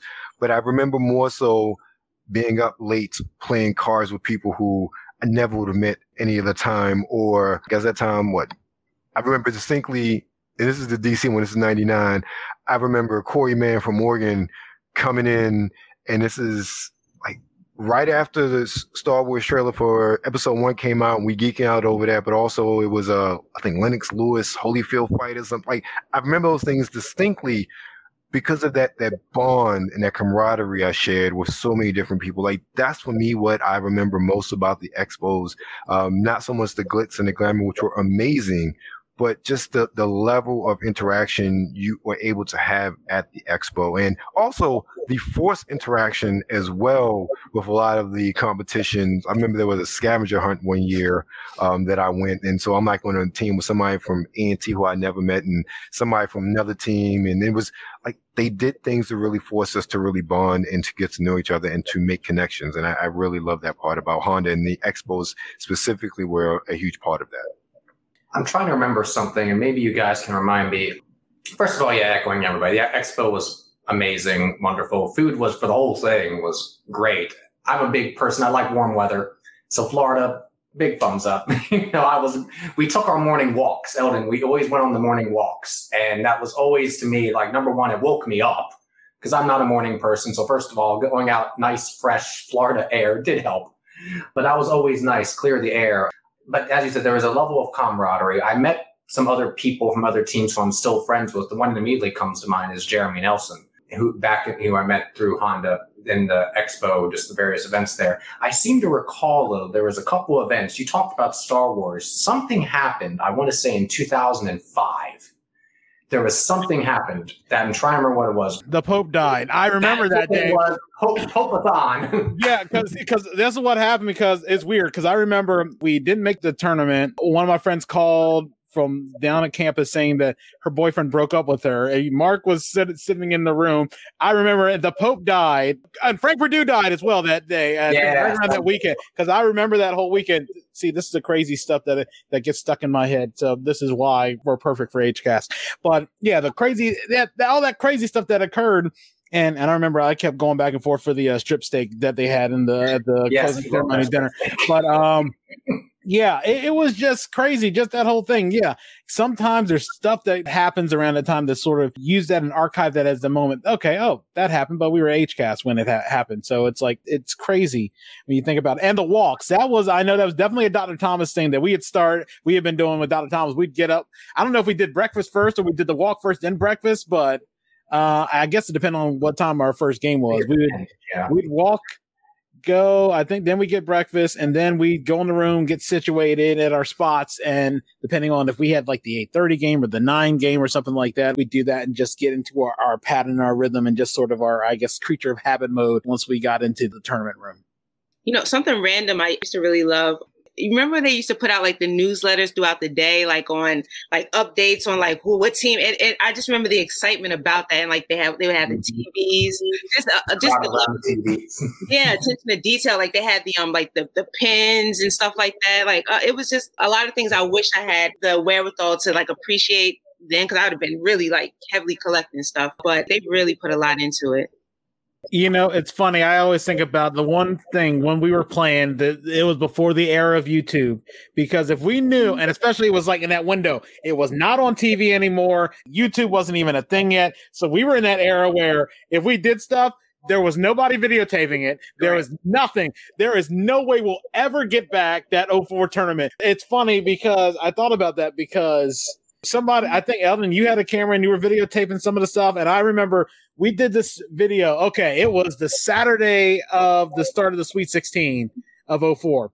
And me and Matt were in our hotel room. We were just talking and we just did this mock up rundown. Okay, this is what happened. We need this to happen, and this happened. And we went through this whole thing. We were talking about, oh, this team wins, this team wins, and we get in, we get this seed. Cause I think it was like a, close to a three way tie in our room. Cause I think there were a couple six and ones and we were depending on i guess points and whether we would be a higher seed or we'd end up being one of the the bottom eight and end up having to face one of the tougher seeds. And and i don't remember. And i remember the video distinctly and matt's asking me anything else you want to add mr holland? And he's like war is hell. And that was it because i remember because we went through the whole scenario of we needed this team to lose we needed to get this so we'd end up being the top eight. So we would just have the buy and we wouldn't end up having to run into Morehouse or or anything like that as well. But I think about I wish we had the, the fortune of having those things documented like now everybody else has had since the creation of YouTube. So yeah, that was my one moment. But anybody wants to add to that because I just sort of went off on a tangent there. Here's a random. So I remember the show College Hill. Mhm. Wasn't it one time? Uh, there was the we. I remember one time we went to a tournament. It may have been. I don't think it was regional. It had to have been a national. And it was. Uh, I remember seeing uh, the guy, one of the guys from one of the seasons, and he would um he had like the gemstones in like a he would keep them in like a pouch. On Mhm. there was always something random happening at uh, each thing, and I but I just remember seeing him. He was like kind of out there, but he was early because now everybody's all about you know like their tarot, their calendar, and all that other stuff. But at the time, nah, he was he was out there. but um, I think he went to um Southern U. I think he was doing Southern U. Dude with the dreadlocks that didn't use regular deodorant, who didn't who, who used natural deodorant. I remember. I can't think of his name. I remember. I know. Had to return. Because we saw everybody was surrounding him like he was a he was a movie star. I heard this story. Oh, oh my god, yeah, it's uh, yeah, I can't think of his name because he. I, I think I wish I had my HCASC newspaper thing, and I would remember. th- I can't think of his name. It's going to bother me and, and watch. I, I'll think about it later on. But yeah, it is. I can't think of his name. But yeah, I know you were talking about Janiece. I, I think about the dreadlocks and everything. He sort of had like a weird way he talked too. It's like sort of like if how Quinn would sort of talk. You know how Quinn talks. I was sort of uh, uh, I'm trying to, you know, sort of a lower a lower register, sort of Yeah. lower. Yeah, sort of. He talked like that. I, I can't think of anything. Speaking of the competition, I know we're talking about this. I know there had to be teams that you wanted to see. You wanted to. We had our share of teams that we were looking to either exact revenge or just wanted to put a little, uh I guess, fear in some teams. Sometimes. How about you, Elden? Uh, you know, I only really remember two teams that I, I really like. When we found that they were in our room, we wanted to get them. That was Jackson State because Jackson State had been beasting, and when we got them in our room, we felt like we had something to prove. And then I go back to uh, the '99 in DC and going kind of, you know, a lot of you guys touched on like being able to be calm and not worry about anything as far as a protest. Well, Alabama State was in our room that year, and, and I forget they did really it done really well the year before, and they were beasting people that year in our room, and we knew it was either going to be them or us coming out. We knocked them out of the playoffs. That's what ended up happening. So we had a thing because we wanted to get them because they were they were assholes. I'll, I'll put it like that. They, they were assholes, and then there was a we were playing, and I remember I don't remember the question but they got a toss up and they buzzed in and the coach from the audience is like you say it. And in our heads we like what just happened? So we protested. So they i think they lost the toss up and the associated bonus that went with it but they lost. They ended up not making the playoffs. And let me tell you um there's nothing like making a grown, grown man cry and not put laying your hands on him. And dude was big too. And it was like we and me, the Shields, uh, Nick Gabby was on that team that time, and we're walking and we see them. And I just remember Doc Thomas saying, Don't you ever, ever, ever let them see you cry. So I never heard this story. So the person buzzed in, and the coach, you know, they didn't say anything. And the coach was like, you know, trying to get the answer out or something. Yes, he verbally said, "You say it," and pointed to him. right. What the hell? That goes back to that tension, you know, that the contention in the room. Like that's how it was a back and forth game the whole game. And much like you guys said, you know, that protest happens, they take it up, we get it. The whole tide of the game changed. We whipped their ass. And so hmm. that was one. And then Jackson State, because that was probably for me, I had something to prove, being that's that was my literally my first and only year of being captain. And it also I wasn't prepared to be captain because I think I was alluding to Earl a little bit. Like they changed the eligibility rules. Like that last year I played, it used to be like NCAA four years undergrad, two years of grad, and then all of a sudden it was oh no, you got four years because the Shields was supposed to play his last year that year, and I was supposed to sit out or I was supposed to play as well. Um, and all of a sudden midway through the season they changed it, so I'm like, I'm what? I'm captain so for me, it was like I had something to prove because I knew it was my only chance. And then luckily for me, I had Matt on my team with me. So we were like a one two punch going to Jackson State that year. Speaking of Matt Lang. What is it, what is it? we just have a new person entering. Matt Lang, who was the captain uh, from goodness, uh, oh, was it 02 to 02 to 04? 01 to 04. 0104 okay because that's weird i go 0102 and then 0203 you know all the other stuff yeah we were just talking about uh, for everybody who's listening when matthew lang who's been on the podcast before he is in and we were just talking about matt we were in the middle of the, the discussion of rivals and i know elden was just finishing up talking about jackson state we're going to go to Mumbi next and then talk to you a- after Mumbi I can't think of anyone besides South Oh, okay. Carolina. Um, I I can't think of anyone else. Um, those are the ones where they were not nice. Let's just put it that way. So I remember those teams, yet they weren't nice, and I'm glad y'all got them. they, they were not nice, and it was very rewarding. That's the only team that comes to mind for me. they were ungrateful we got them in the playoffs because we beat a team that I think that was at 03 that we beat a team that allowed them to get in. And I know Matt's probably going to talk about that a little more. I got one. I'm going to wait till everybody else goes through. But Matt, who is the team rival teams you wanted to be in, in the tournament? Well, I mean, I don't think we had no rivals that year. We uh, we made it to the, the finals. Um, I mean, except for Morehouse. If I remember correctly, uh, Morehouse and our team were the only thing people were talking about at the time, and um, we couldn't get them. Uh, I still think about that uh, that that game. Uh, even now, was almost what, twenty years later? Um, how I missed easy questions. I mean, it, it's. Mm-mm-mm. Thank you for allowing me to relieve this traumatic experience. but, uh, Gotta purge to cleanse. yeah, but I think rivals. Yeah, I, I, South Carolina State. I know we just we dislike them. They didn't say thanks because we got them in. Yeah, And then they beat them. us. Yeah, Can I say something real quick? Uh, My disdain for South Carolina State was so high until I met my wife because my wife actually graduated from state. Like I hated them, and then I actually looked at her like I thought about like should I date you because I know what these people from South Carolina State are like. So it was that bad that I almost didn't marry my wife, or at least date my wife because of that. Janiece, how about you?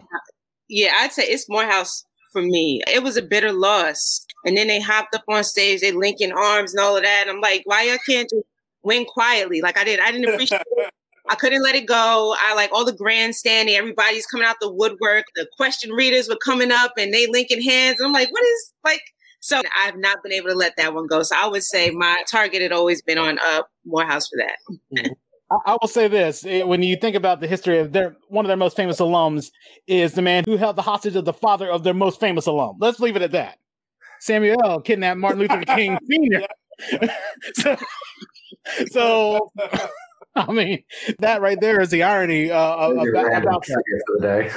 Oh my god, uh, um, Mark, how about you? Rivals uh, when during your time playing HCASC? You know, by the time I got there, there have been so many stories about Morehouse that it was immediately like set from the beginning. Morehouse was the rival. You know, I never had any particularly bad experiences. By the time I had gotten in, I could observe very clearly that they were very um fond of themselves and very up on themselves. And of course, I didn't like that, but there were multiple teams I felt that acted that way. So I was kind of like, that's not just Morehouse that I would see that at. I can't think of any other examples. So, and besides that, the only other one that comes to mind, it wasn't that I thought they were particularly uppity. They were confident. FAMU, they were a great team. But to me, it was funny because watching their games, you know, watching from the sidelines, and then when we weren't playing them, it always felt like, how come I can like answer 80% of these questions? But when we're playing, as I'm watching, and then suddenly if we're against Florida, why can't I get a single damn one of these? you know, it's like, why are you softballing it into FAMU when I'm not playing or when we're not playing? Then we are playing. Suddenly we're getting Einstein level crap. And it's like, give us that previous pack. People, it's come the on. luck now. of the pack. It's the luck of the pack. It- you never know what you're going to get. It doesn't matter wherever you're at. Always Sometimes- like FAMU was like if I had if we were playing them against that pack, we would have hang, hung them out to dry. We would have nailed them. But then we got up to them and it's like, oh my god, come on. They were a good team. It was nothing against them, but always felt like they were beatable. We just never were able to clinch it. Uh, Christina, how about you? Yeah, fam, you got on my nerves. They just you they just like we're better than you just because it's like no you're not. And then um I think when we were in the Elite 8 trying to make it to the final 4, I think we played against Morehouse too. So it's like we were so close and like foiled again. So yeah, I guess if there was anybody that I'd like wish hellfire and brimstone on, it'd be those two schools. It's a tale as old as time. Uh, it's always you UMES Morehouse squaring off. Uh, uh, I, I will say this: mine and, and Matt and Mumbi and, and Elden and Janiece know this because I, yeah, I think it was 04. It was, uh, it was Savannah State. Savannah State. There's one dude Yes. talk Remember the beginning Yes. of, uh, it was the beginning of a bulletin board talk on the internet. It, was his name Yeah. Fred? Is that guy? Yes, I don't even know one his last name. it Jeopardy? He was Oh, the short the short him. bus comment because okay, he was talking about he was going to win the All Star in that room. Didn't uh, Matt won the All Star? He was talking about he was going to do this and they were going to get out of the room. Did not make it out of the room. We whooped them.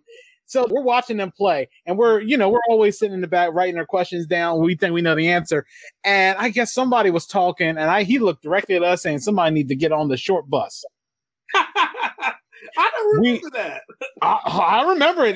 The- the- I remember because you were sitting right beside me, Matt. You were sitting right beside me, and And I then we got there. I think we you had like hundred points. I had like eighty or ninety, and Elden's in the background doing the big wiggle. I remember. I remember. And I 'cause remember They were, every. no, that dude, he needed to be shut down. I'm glad y'all whipped their asses Oh, because he was talking too much oh, shit. and I was like, man, man, and uh, no, Dalvin Thomas who's on the short bus now. another, another Jackieism, another Jackieism, and because I think about that because I think he shook the dude's hand and he, he came back to us and he's like, no, he was on the short bus. Um, the level of pettiness that occurred at HCASC, people will not believe. But yeah, that was one of those things. You know what? You know, Morehouse didn't bother me. It was just sort of like, you know what you're going up against. Um, I'm trying to think. One of those teams, Claflin, we were playing them and we were 6 and 0 and we lost and they wanted to talk so much junk. They weren't even going out of the room. They had beat us because, yeah, it was a Saturday morning because something happened. Uh, we all this, we were all out of stores. Matt told me, you need to eat more because I decided to get a light breakfast because I'm like, I don't want to get bogged down because you know you eat too much, your brain gets all slowed up. Because I remember this, Matt went off, said every, everybody, he's like, you need to eat more and all this other stuff, and I'm like, yep. And then all of a sudden, because like, I think it had to be Claflin because they were just talking so much, so much trash. Oh, yeah, because they were happy they beat us because we were undefeated at the time, and, and they didn't even get out of the room. I think that was like their one or one of two wins they had, and and I guess we were off sorts. It was our first game in the morning, and it's like, yeah, we were off And because then after that, we won the next game, and that led to the War is Hell Separation Saturday speech that we had on videotape. That is uh, unfortunately no more. Um, Was that in Yeah. our hotel room? huh? Was that in our hotel room? Yeah, that that was the one where we recorded. We were talking about we needed this happen and this happened because we were six and one. And There were a whole bunch of six and ones. There was like two seven and O's and a whole bunch of six and ones, and we didn't want to end up being one of those six and ones that ended up being then ended up running to Morehouse or FAMU early on, and then we sort of got lucky because then we beat North. We beat. Oh, I can't fully. Who else we beat? We beat North Carolina, either North Carolina State or North Carolina A and T. I'm trying to remember. Then we beat somebody else. Then we beat South Carolina State in, in the in the Final Four, and then we played Morehouse. Mm. I can't remember who we beat, but yeah, I always think about that. That whole chain of events in 04. Didn't we have to play UDC? Possibly, I think maybe it was UDC in the in the in the Elite Eight. But no, I was, they made it the playoffs. I know we. Mm-hmm. I think we felt sorry for them. Yeah, I don't remember. Uh, it was the year after Frankenstein, so uh, his name is Michael Gabriel. I think that was his name. And it's like he was a machine, and he was running through because he beat us a couple of times in the regional tournaments, and then he just short circuited during the uh, tournament. And then Frankenstein was one of those things. Mumbi remembers that. He beat us. I forgot. You know, in, in, in, in the scrimmage. I don't remember him. The one thing I remember about Florida was that first game where we I, we got some obscene amount of points. I can't remember if it was like 400 or something crazy. And I remember when we were walking through the halls, all you kept hearing was, who is UMES? Like, who is on the team? And I just remember us like walking and it felt like we parted the water. So that's probably my memory. But yeah, no, that's my first memory of that lash of uh, 2004 was that first game. I feel like it was the first game we played and we yeah, got something obscene. We had a really easy team to play against, and we got like some crazy amount of points the first game. But yeah. some yeah. non Sojourner Douglas team that uh you know, my one regret about that is I wish we were a little more sociable people because we ended up becoming the team of the people at that time, and we were just sort of aloof and all to ourselves. Which you know, we, we, gotta, we, we gotta do this. We gotta do this. We, you know, I just want to, I just want to be frank, uh, Matt. I blamed you for how crazy our practice schedule was and how intense you were in 2004. about how we- so going back over it, I was like, yeah, you could have, you could have calmed down a little bit, but it was my last year. I wanted to win. You know, it was just. It yeah. worked out for the best. You got to remember too, Jackie was gone half that year, so when he came back, yeah. he was trying to play catch up too. Yeah. And do you guys remember the little mutiny? Um, because I was scared that they were going to put Pat on the team. And why are you like this? You do. I, I, feel like we need to play like Civil War, Ken Burns style, the Ken Burns effect, and yeah, some like some uh, violin in the background. I was not having that. I was not having that at all. I had no. I think he's a very smart man or guy, whatever, but he had no business being in on HCASC because he was on the team the year Jackie didn't come with us. I think Elden, you were the coach. Yeah, that was me. Yeah, it was we didn't um, make it out the room. 02. Oh one, no. oh one oh two, yeah, oh one oh two. Yeah, and yeah. then 0203, it was basically switch Z to Mike Davis, and then we we made it out of the room. Mm-hmm. And that was uh, South Carolina State. Okay. And then I remember. Okay, yeah. The junior year, I know we made to the playoffs, but we lost to somebody. South Carolina State. And then they got smoked by Morehouse because they didn't know their R&B music. I would have cleaned their I would have cleaned their clocks. okay. okay. maybe it's just me. I'm looking at UMES and the seasons.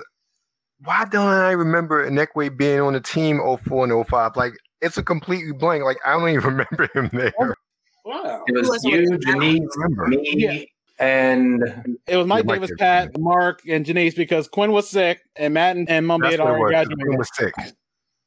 Mm-hmm. And Pat yeah. was also that's why I don't even remember. I always told Mark this that I wish I took the gap year after 04 and just came back with Meredith and Mark and Janiece and, and Christina we would have probably ran the room in 0506, no doubt about it. If I knew what I knew then, I was just like, uh, yeah, that meme, that the meme of the dude who disappears like this. y'all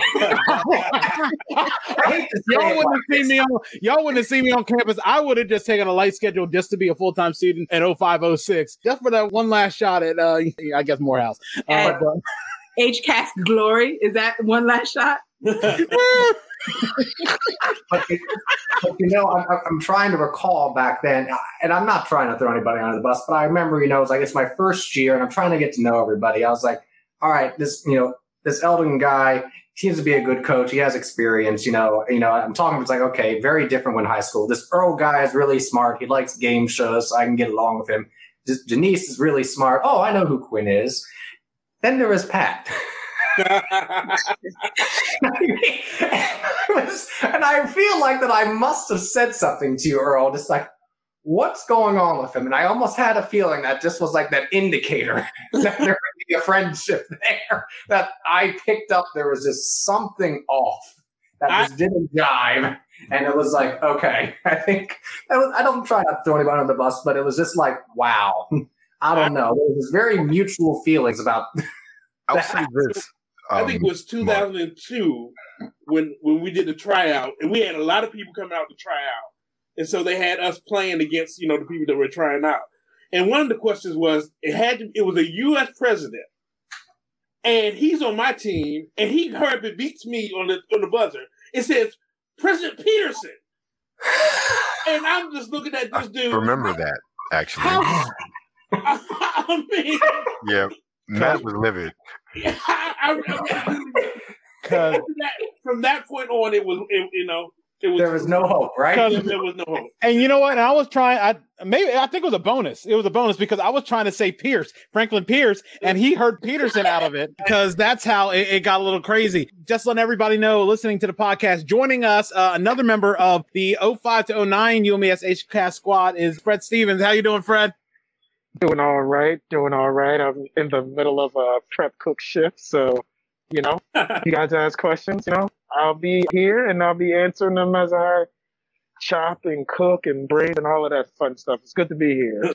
Hey, Good to have you. Fred, we wanted to ask you, especially you're jumping in to you. What was it like, especially attending HCASC in the Orlando wing of the 64 seed tournament the first time? What was that experience like to you? It was it almost didn't seem real because I didn't know that something like this had existed at our school before. So, you know, I'm getting to the thing and we're getting greeted like old friends and people are asking us how our trip was and all of this other stuff. And then just meeting a bunch of other students from other schools that would like you, that look like you, but were also there to compete and just have a good time. It was amazing. So just seeing all of the schools in one place and it wasn't like a battle of the bands. It wasn't anything athletic. Like it was just a great feeling. Like there was a lot of great academic minds from all over the world, all over the country. And I made a lot of really, you know, great friends from even my first year that I still keep in contact with to this day. So I really enjoyed that. And it was such a great departure from our environments in school because usually it would be around, you know, finals or somewhere around there in like May or something. So it was just a nice little break from school life and then landing, you know, right there in Orlando. It's definitely something where if I could be a chaperone, again, I probably would be an HCASC chaperone. It's a really great environment to be in. Fred, let me ask you this. We were going into the subject of rivals and teams you wanted to beat. Who was it that you were interested in beating, especially in the competition? We've heard everybody from Morehouse to FAMU to Savannah State to South Carolina State, but to you, was there a team that you wanted to really uh, dig into? So I guess just because it was local, the kids from Morgan always talk trash to us, even though they never really like beat us always we would do like the kind of local invitationals. That was always fun. But once we got to nationals, it was usually FAMU, it was Savannah. It would be if we ever got a chance to play Alcorn. Alcorn was a great was a pretty good school in some of my last years. And I'm trying to think of who we lost to in the Sweet Sixteen. Morehouse. That was Morehouse. Okay, so yeah, so Morehouse was usually a good, uh, usually a good rival school. I actually made a couple of friends uh, from that Morehouse team, even though it was a very devastating loss. But yeah, those kids, especially FAMU. Who was that? Uh, oh, who was that thin, tall kid that was talking all the trash, and then we beat them to get into the Sweet 16. Oh, it felt so good. I can't remember what his name was, but that was the round I went crazy because I, just remember looking at him before because he was talking trash but around, and I was like, okay, and we just went nuts after that. So, yeah, FAMU's always on the list. Uh, actually, speaking of that, because Fred made a good point, uh, everybody's probably got one game where they were just so locked in, where they just were on fire and unstoppable. Starting Elden, do you remember a particular game where you were just locked in? Um, I don't remember who it was with. I know it was my one year's captain, so Matt, you were with me. I just remember the question and Andre's response. The night before, we had been drinking, um, and somebody's Nice. rum. And Pirates of Silicon Valley was on. Um, those aren't familiar, it's a, a movie that came on a TBS back in 2000, whatever, about Apple and uh, Microsoft and all that formation. Well, I'm in there and we're playing. I want to say with Jackson State, but I don't know. I know we whipped up on whoever it was something terrible. And the question was, this company created the mouse, and I buzzed in, and it's like Maryland Hawks. I'm like Xerox. Now, mind you, I didn't know that before last night, the night before. and Andre's in the back flipping out. Yeah. yes. Andre's flipping out because he's just like, he just like, like we this- just learned this. like literally, and like literally, I must have had at least three or four gin and somethings the night before. so it wasn't exactly like laser focused. But I know I don't remember who it was. I know that was probably one of my best games um, during that tournament. And again, like I said too, my one year as captain was made a bit easier by having Matt at my side. When I didn't get it, he got it, and we, we did that thing that year. That was a good year. Mumbi, how about you? I don't think I was ever like a really big scorer. I think I was consistent though. And I think I was really good at the math stuff. I was really good at the science stuff. And I think senior year, that 04 year, is when I really felt confident, especially when we played against um, Morehouse. I remember when we were answering questions, all of us were just like, I guessed that, and it was right. Oh my God. And so- but yeah, I don't think I was ever like a really high scorer, but I think I was consistent. Um, and I just got more consistent the more I played. So I think the last year was the year where I really felt like I hit my stride. Matt, how about you? See, I don't really remember many of the games. I think I remember one game from my freshman year. 'Cause I think Elden was the leading scorer most games, but one game I was the leading scorer, and I, I think I, I really did really well. Maybe the last year against Morehouse, that first game that we won against Morehouse in the finals, I think I got like 100, 120 points. But I don't remember any, most of the games. I don't, I don't, I don't have any much, much memory of them. You know? Janiece, how about you?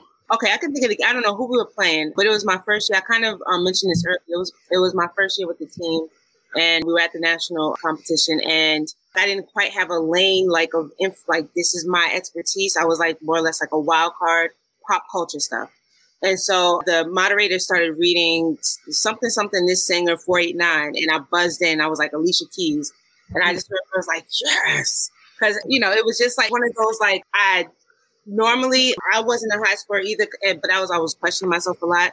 Wasn't really like sure if I should jump in. But that was one of the times I really like felt like, girl, you know this, go ahead, do it. And it, it actually, that always sticks out in my mind. Uh, Mark, how about you? Like Janiece, I was never a big converter on toss ups. Sometimes I would get a few. The one game that I always remember, it was my first year, you were captain.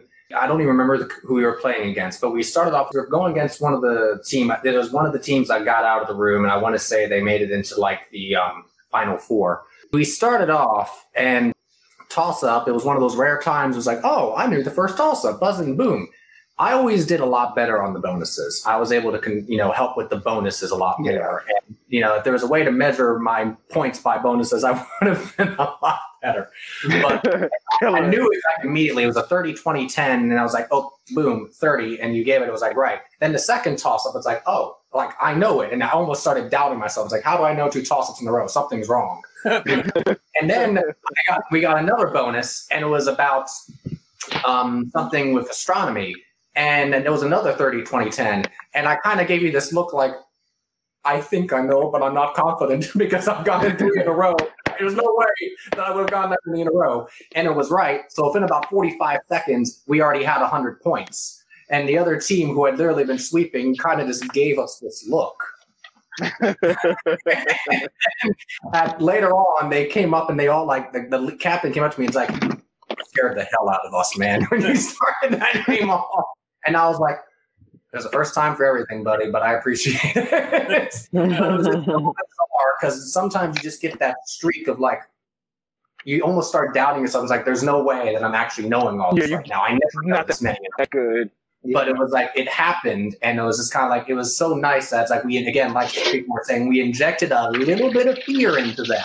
We didn't end up winning them. We were winning at like the first half, but in the second half, you know, they was almost like they got scared. But then in the second half, that fear motivated them. We just couldn't quite catch up the rest of the way. It was a close game, but I was I was quite pleased with myself because they were particularly just like we were ready to kind of you know get out at that point. We were a little scared, and I was like, wow, okay. but um, that was just that's always one of those games that I remember. How about you, Christina?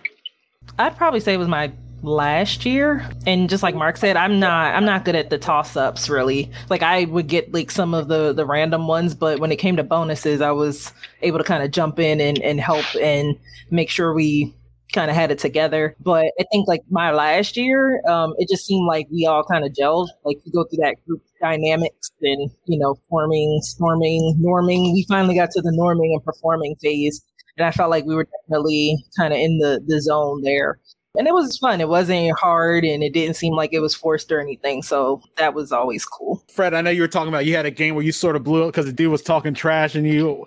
Yeah, uh, it was. Yeah. it was my last year. I think it was me, Tina, Meredith, and Essence on the team, and his name was Ivory or something like that. And he had been, I think he had been the top scorer for the tournament for like most of the weekend. So like, I don't, I don't even know if he had set a record. It was him and the dude that we had called Jesus. Like, like both of those, like both of them were just killing in the rooms. And then he had said something about like making it to the next round. And I, I'm a very competitive person, but I don't always like show it or say it. And when he said that, it was like, yeah, you know, like it was like, yeah, man, I guess we'll see y'all at the next, you know, so and so. I'm just like, okay. Eh. And for some reason, the match seemed a lot shorter because we seem to be getting so many. What like we came out? I don't think they answered a question for the first maybe minute or so because we were grabbing everything. We got most of the bonuses. We hit everything. And when we came out, I remember just slapping my hands on the table like, let's go! because we were watching the matches and he, like, he by himself, just on toss ups, was killing, killing. And to literally just like hit the pause button on somebody that's killing and do it like very publicly, it felt good. So that was probably, I think that also may have been career wise as one of my highest score matches, period. So, yeah, felt good. And I don't think I ever had a game like that again. It's funny. I have a few instances. Uh, Freddie, you were, it's interesting. You said that the guy was talking trash. We, we, were just talking earlier. A guy on Savannah State. His name was Fred. I don't remember his last name, but he had he had been talking trash on bulletin boards. So this was like 0304. So he's talking trash on mm. bulletin boards. Said a comment about UMES about uh, some some of the players being on the short bus. So we whooped him. Ooh. Me and Matt, I think, scored 90 points each. He had like 70. He was short circuiting. Our coach, Dr. Thomas at the time, after the after we beat him, and he didn't get out of the room. He didn't win the All Star because he was claiming all that stuff because he had it in his oh. whole signature. And you know, after we humbled him old country style, as as the Irish would say, we you know, Dr. Thomas walked by, shook his hand, and like come back to us and said, "Now who's on the short bus?" Uh, oh. That was one of the things. Oh. Yeah.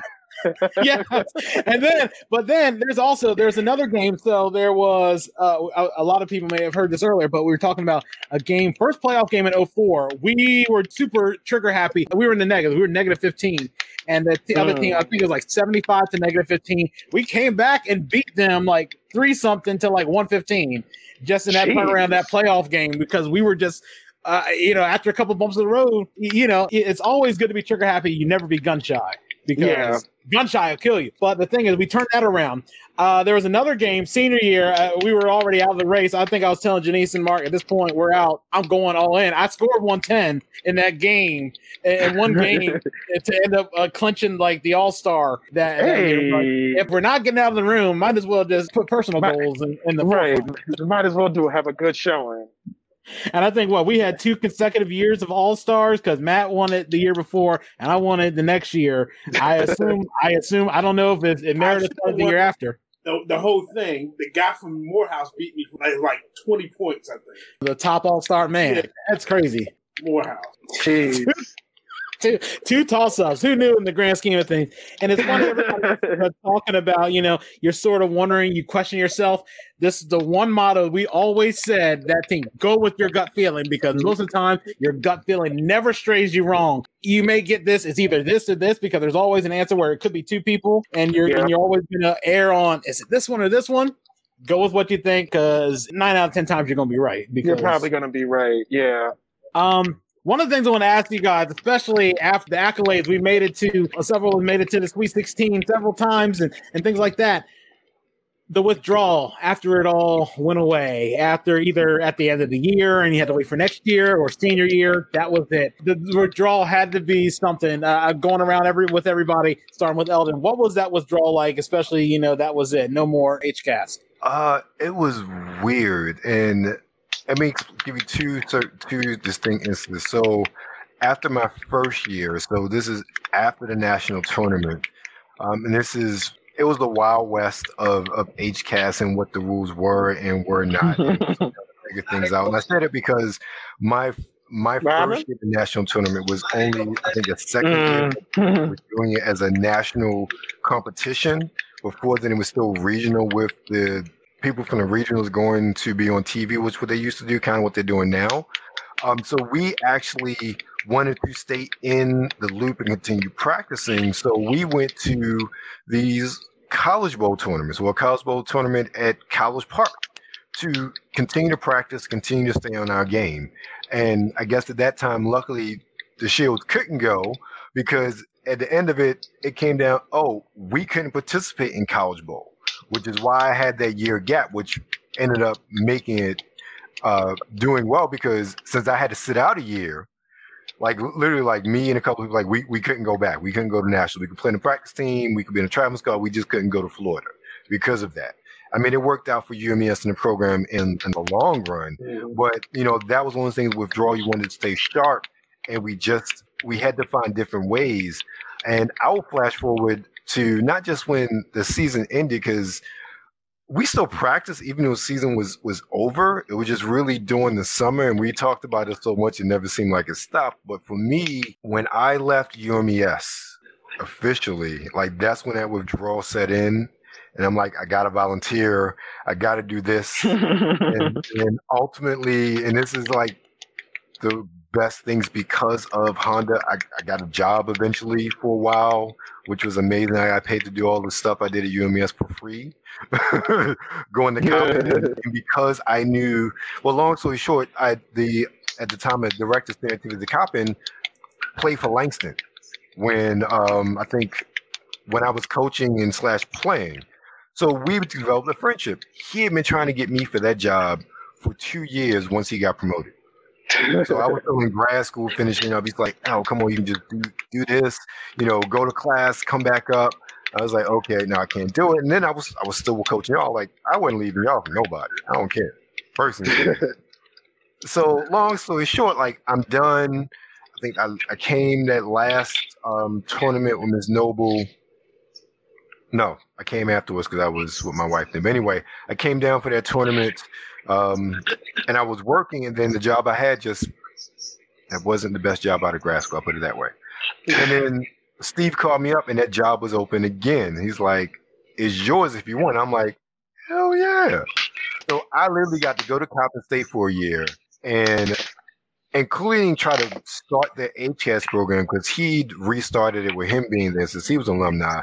And he's just like, "Look, I know what you did at UMES. I know what sort of player you were you know, just help me train them.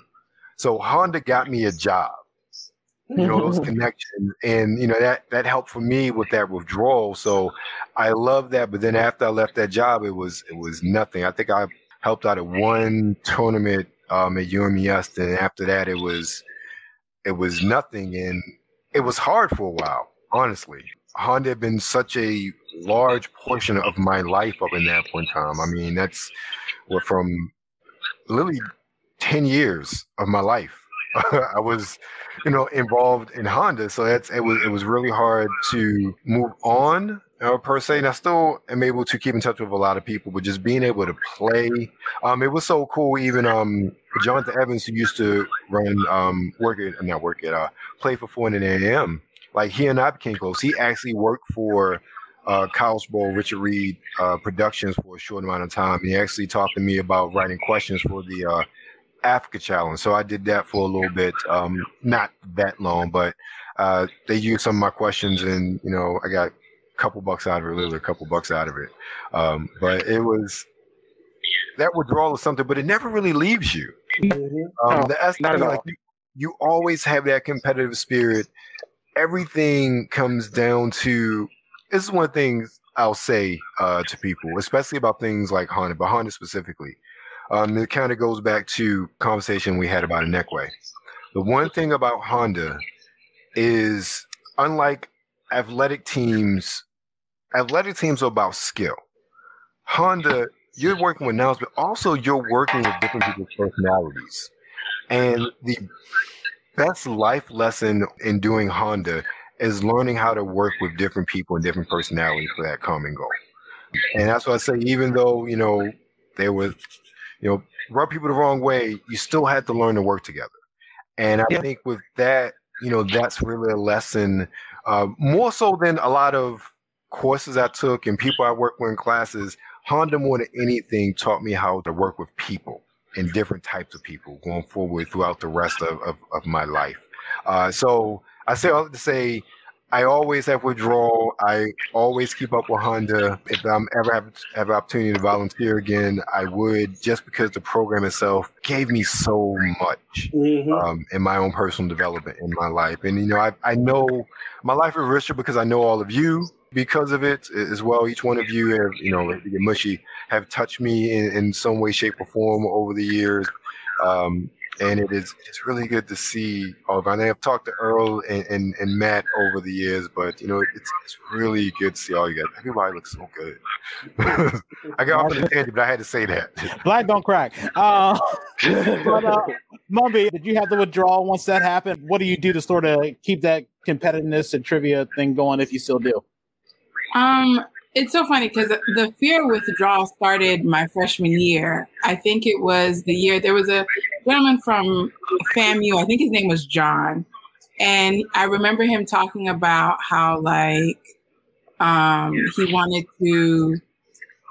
He was like, "How is it going to be when we graduate? Like, I don't know what I'm going to do. I don't know what I'm going to do." And that was always in the back of my mind for like all four years. It was in the back of my mind when it finally happened, I was like, oh my God, this is worse than I anticipated. like, you know, yeah, it took me a while to kind of orient myself afterwards because it was such a big part of my collegiate career, you know, doing it all four years, that time, that effort. And, you know, I remember the first time spring came around after graduation. I was like, I'm usually in Florida around this time. Like, so, and one of the things that I, oh, I actually wanted to ask, like, I know at that time there was talk about like, yo, can we do something for alumni? Like, is there anything? Yeah. is there anything for think it's on alumni? Because, you know, I would, I would like to play. You know, No, I'm, so I'm, I'm um, actually, I'm, I'm actually very surprised that HCASC hasn't tried to like invite alumni back for something, whether it's like an introductory game to show people like intensity or something. Like I'm so surprised that nobody's done anything like that. I think it'd be a great opportunity. yeah. I, I will say that if they do, it, they need to bring the old format back for those alumni because this new format, I don't know how many of you guys have seen that. We'll talk about that a little more, but it's a stark difference from the old College Bowl format. But the new format is completely different. And I tried to watch the first round last week. Kudos to North Carolina A&T, but honestly, I just can't get jiggy with that whole format. It, it just, I can't do it. What's the biggest difference? It's it's completely different. It's not even two halves. It's like four. It's like seven, four rounds of like four minutes of time, and you go. to uh, there's a toss up category. They answer it, and then you can pick a category, and then there's a bonus that's 20 points, and then you keep going to the cat. You can go to a category up to four times. So there's four categories in each round, and you keep going to it until either time runs out or if you use up all the questions. And then the bonus round is like a catch up round. It's like so you have to build up a lead, and then in the case of the then if you're trailing, then you just got to keep trying to catch up and, and, and beat the score. So it's not even head to head. It's sort of like you're you're beating Beat the, the clock. Somewhat Oh. academic in many respects. It's like Matt. I mean, Mark, you know what we're talking about. It's like Matt playing matchup on match game. It's like this: you're trying to set the pace, and then the next person has to try to beat it. So it's beat like, yeah, it's not like you're going head to head. Yeah, you establish the baseline. Uh, it has to match. So it kind of so it kind of takes the rivalry aspect out of it. So the rival is the clock now, and not the Not the actual person. teams. It seems like, boo. Yeah, They I think adapted a lot of that from uh, the African game because back in, I guess, early 2000s, especially with the three people per team and then the question format, that's what they were doing with their Africa challenge. And they've incorporated those things now over to HCAS. yeah. Once College Bowl went broke, I I think they decided to go a different direction instead of using that format. Okay, I'm Yeah. surprised. Why don't you just completely buy it out and just own it? Like, why are you changing it to something else? Well, do- doesn't the Reid family own the whole College Yeah, Bowl Rick Reid. format now? He owns all of it. Ugh. Yeah, oh, so that's Never mind. That's Yeah. why I'm assuming they're doing with the Peyton Manning one that comes up in the summer that they're going to go back to the traditional, uh, as I call it, the old the old school Allen Ludden format where it's where we played in HCAS where it's four and four and you do the clocks. But I don't know. I'm I'm under the assumption that they're going to do that. That's my assu- Okay. Understanding. But yeah, I I'd definitely be all for an alumni thing. Even of us, we might have to like in the end of like what Rocky two, we might just have to do a little sparring session, get everybody together and, and play just to see, I mean, and throw everybody together. People from 05 with O with 01 and 0 and 07 from That would be cool. Like if we did like a UMES alumni bowl where it was just like we all got together at like a central location, picked names out of a hat, and just were like, now go. You know, but who has the buzzers? That's the real question. I mean, somebody can buy some buzzers. I was gonna say, I someone would wire remember. I think I remember during either the 08 or the 09 season, because depending on the publicity that gets gathered around it, like we had, our team had generated a little bit of buzz, and they were going to do an on-campus tournament, and whoever won that tournament was going to go against us. And then I think we wound up doing like a practice round and crushing. And then I think they canceled. Tina, did, like, like what happened with that? Like, I remember it getting canceled. Or, Yeah, but I can't Yeah. remember like why. There was some controversy surrounding it. You know, It, yeah, it, it Like, was, you know, stu- student activities. It was always something crazy Oh. happening. So yeah, I hate But to say yeah, it. we're Another oh ready to experienced team against the the, the, the veterans. You want to know what they think was going to happen? no, it would it would have been terrible. It would have been Yeah, you were going to stomp them so badly. Probably not even trying. Fred, Fred and Christine, I have to ask you this because again, most of us played under Dr. Thomas or played under Elden or Miss Noble. How was Dr. Terrell as a coach? I didn't really again play or experience what she was like. How was she as a coach? Because I don't know what she was like as a coach. Or was she just a caretaker or she's still my mentor. So yeah, she was great. I think um I don't even know how to describe her because she's just DT. like Yeah, she was high energy. She kept us very encouraged and Mhm. kept us like kind of talking to each other. For some reason, she made HCAS for us more social. So it was like us getting, it was more of like us getting together while we were learning Mhm. instead of us just like coming together for practice. So like the environment was a little less tight because there would be times where she would be stuck in meetings and we would be running practice. So it wound up it wound up giving us a sense of ownership for some of it. And then when she came on, it was like a little bit extra guidance, advisory, calming, stuff like that. So it was really very interesting seeing the differences between her and Miss Noble. But then you also remember we had Dr. White for a coach for a limited amount of time. Yeah. And he's a very cerebral and academic person and fun. So he loved the competition part. So anytime he come in help with practice, he always just loved to have us playing the game instead of studying because he kind of liked the game readiness aspect of us practicing. So he always had us on buzzers and stuff like that. And um, Miss Noble usually had us doing like structured stuff. So it'd be like, well, it'd be hitting bonuses and practicing some of that stuff. And, you know, it was just very interesting kind of having those different styles of coaching. Uh, Yeah. Over the But I will say when Dr. Terrell was the coach, like because of her personality and because she literally knows somebody in every HBCU, everybody knew who UMES was whenever Yep. we went to nationals. They knew us before we walked in the room because Yep. DT knew somebody in the room already. Somebody. And hey, come come here, y'all. Let me let me let me introduce y'all to this so and so from so and so that I met back in '86. You know what I mean? Just something. But it was it was Mhm. always nice. It was always nice. Like she was. I, I think that she was a great. I think she was a great addition to the line of coaches that we wound up having. Uh, just and and that, it's great to hear that because I was I was always curious because I mean I only knew through Noble that was pretty much it, and I was just curious how you guys had uh, different coaches after that. So I was I was curious about the coaching style. It is basically the opposite of, of, of Dr. Thomas. Definitely, it's like you know he he's like we knew he let us know you guys are good. Don't let nobody tell you otherwise. Right. And, and, and sometimes you might just have to to walk that road alone. That's why I was Yeah. like, man, I wish we were a little more sociable with some of the other teams those those other years because it's like, man, because we probably would have hung out with probably some of those other folks, but we never know. we say to ourselves, Oh, we didn't. No, we were. yeah, we didn't. no. But I, I'm, I'm Yeah. glad. I always wonder how Dr. White was because I always Oh. imagined what he brought to the team as a coach, considering he volunteered for so many years He, and in he, sort of perspective that he had. He was a ball of just like light and energy. Like when he was in the room, there was never a down practice. Well, that's always. So it was, it was oh, like like no matter how hard the day was, if he was in the room, it's impossible for you to have a you know be frowning or anything like Right. that. Like he kept practice fun all the time. So that that's I think that's one of the things that when when he kind of kept us in the game, I think that was kind of one thing to keep us going. Like you know to keep your energy up and kind of keep focused on what's kind of going right there. If there's something bothering you, it may not it may not be as much as that point. And then you know if we need to take a break and talk about that stuff, you know breaks were taken. Uh, you know, if anybody needed to leave or anything, like it was just a very welcoming, calming, but like fun.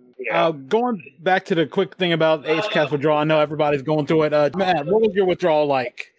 Man, I tried to cut myself off cold turkey. I didn't watch Jeopardy anymore. I did. I was so sad. I didn't want to do anything quiz wise. You know, it was just. It was so. I mean, think about it. To get to the where we were, we beat Morehouse that first game, and then they beat us the next two games to win the to win the finals. I mean, that was so heartbreaking to me. I, I didn't want. I mean, I could I couldn't deal with it. So I didn't want to do anything with HCAS because you know, and I um, you know even the next year I know you were doing it. You I, when you could call me and talk about it, I was like, I don't really want to. I really don't want to go. You know, and even now, it's this is still kind of hard. You know, even good lord, how many years? It's still kind of hard to because I didn't get to where I wanted to get to. You know, Yeah. And we should have won. I mean, I don't remember many questions or games anymore. I do remember those two questions I got wrong that second game against Morehouse. Deborah, the biblical judge, and Honolulu, the cap, the capital of Hawaii. And it was a la- the large Asian population. I remember. I remember that. Would you- the question was? Would you like to know the question that we missed? That if we would have got it on a bonus, we would have made it to the Elite Eight and made it into the paper. We were talking about Bloody Sunday, and I think the initial consensus was Sunday, and I talked everybody out of Sunday. And if we would have agreed to Sunday, even because it, it was it was 30 20 10, if we had even agreed to Sunday on the 20, we would have gone to sudden death and it wouldn't have come down to them getting Walter Reed and Yellow Fever in their bonus for the 25 to take us out. Do I remember that? Absolutely. Mm-hmm. Absolutely. So I know those missed questions, sir. I know how you feel. I know how you feel.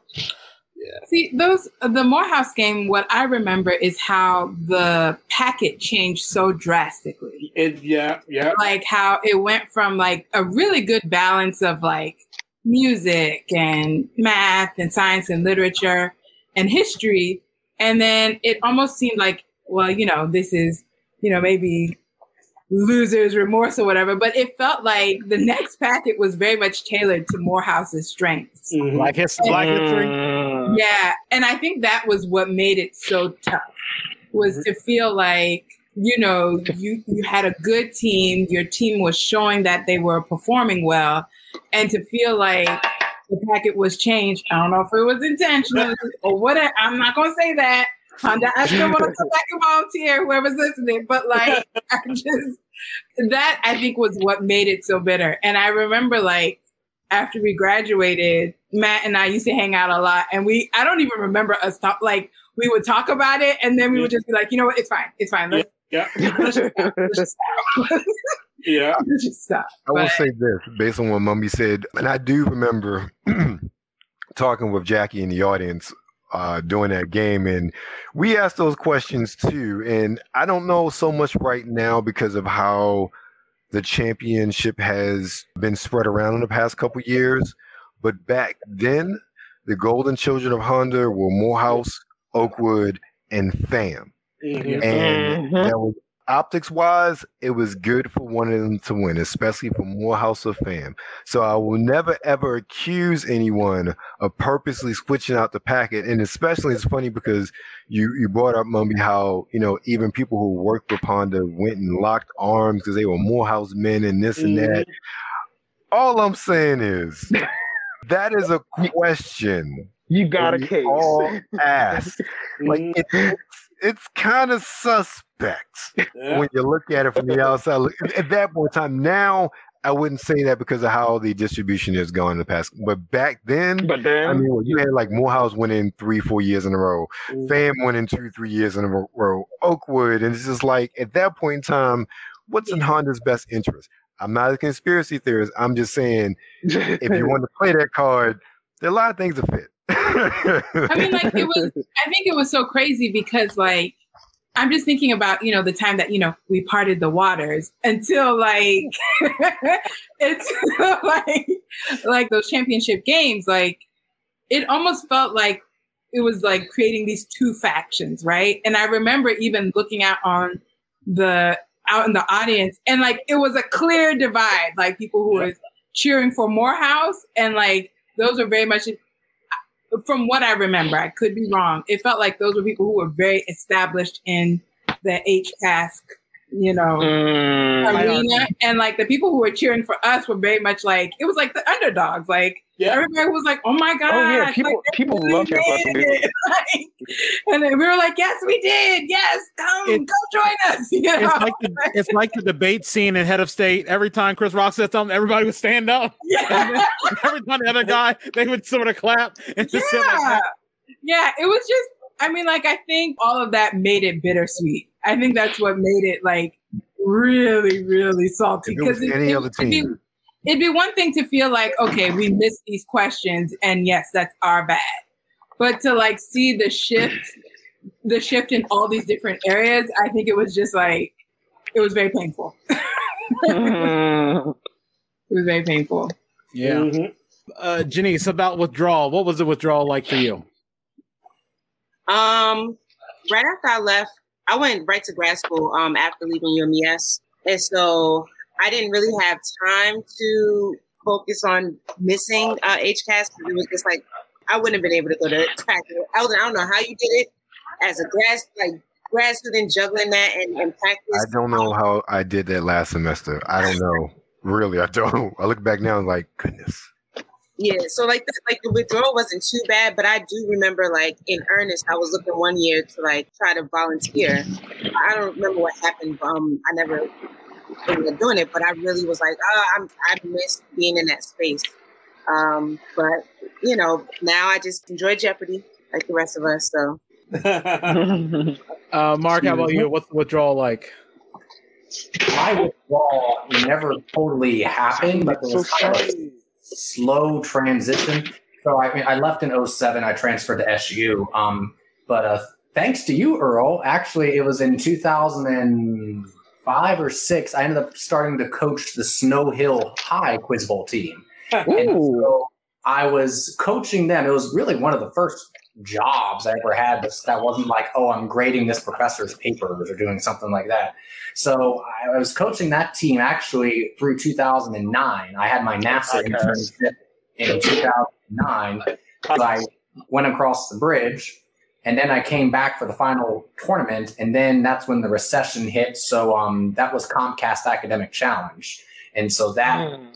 actually got canned at that point. But that same year is also when I started coaching First Lego League. So that competitive thing never left, and I coached robotics teams until 2019 you know so i did that for over a decade. So i was always had something competitive that i was coaching or leading.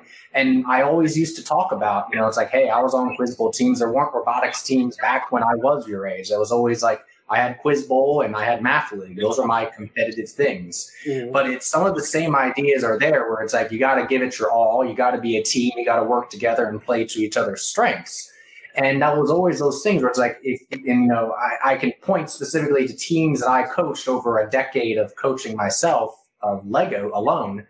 That it was like the teams that did the best were the teams that worked together, that had a diversity of interests, a diversity of backgrounds and knowledge, that they were able to come together to make a nice presentation, come up with some innovative ideas, and make the robot, of course, and the programming and all work. So it was it was 2020 was the first year since about 2004 that I hadn't coached a team and I was doing Quiz Bowl in one form or another as a coach or a player or something for about 11 years. And so, uh, you know, it's one of those things where it's like, it never could have left me. Um, but in the interim, it's kind of like, you know, I've done everything from like, well, I'm going to apply for game shows and that even like now with my current job, trying to nice. see if I can, you know, get some kind of a STEM bowl going on. Just so I can now take on the new role of trying to keep something going somehow since so many of these, you know, competitions have fallen off in the past 10 years.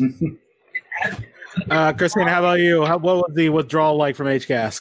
I think I was more like Janiece. I didn't have time to go through withdrawal initially because my last year I also ran for Miss UMES. And the pageant was like a couple of weeks after.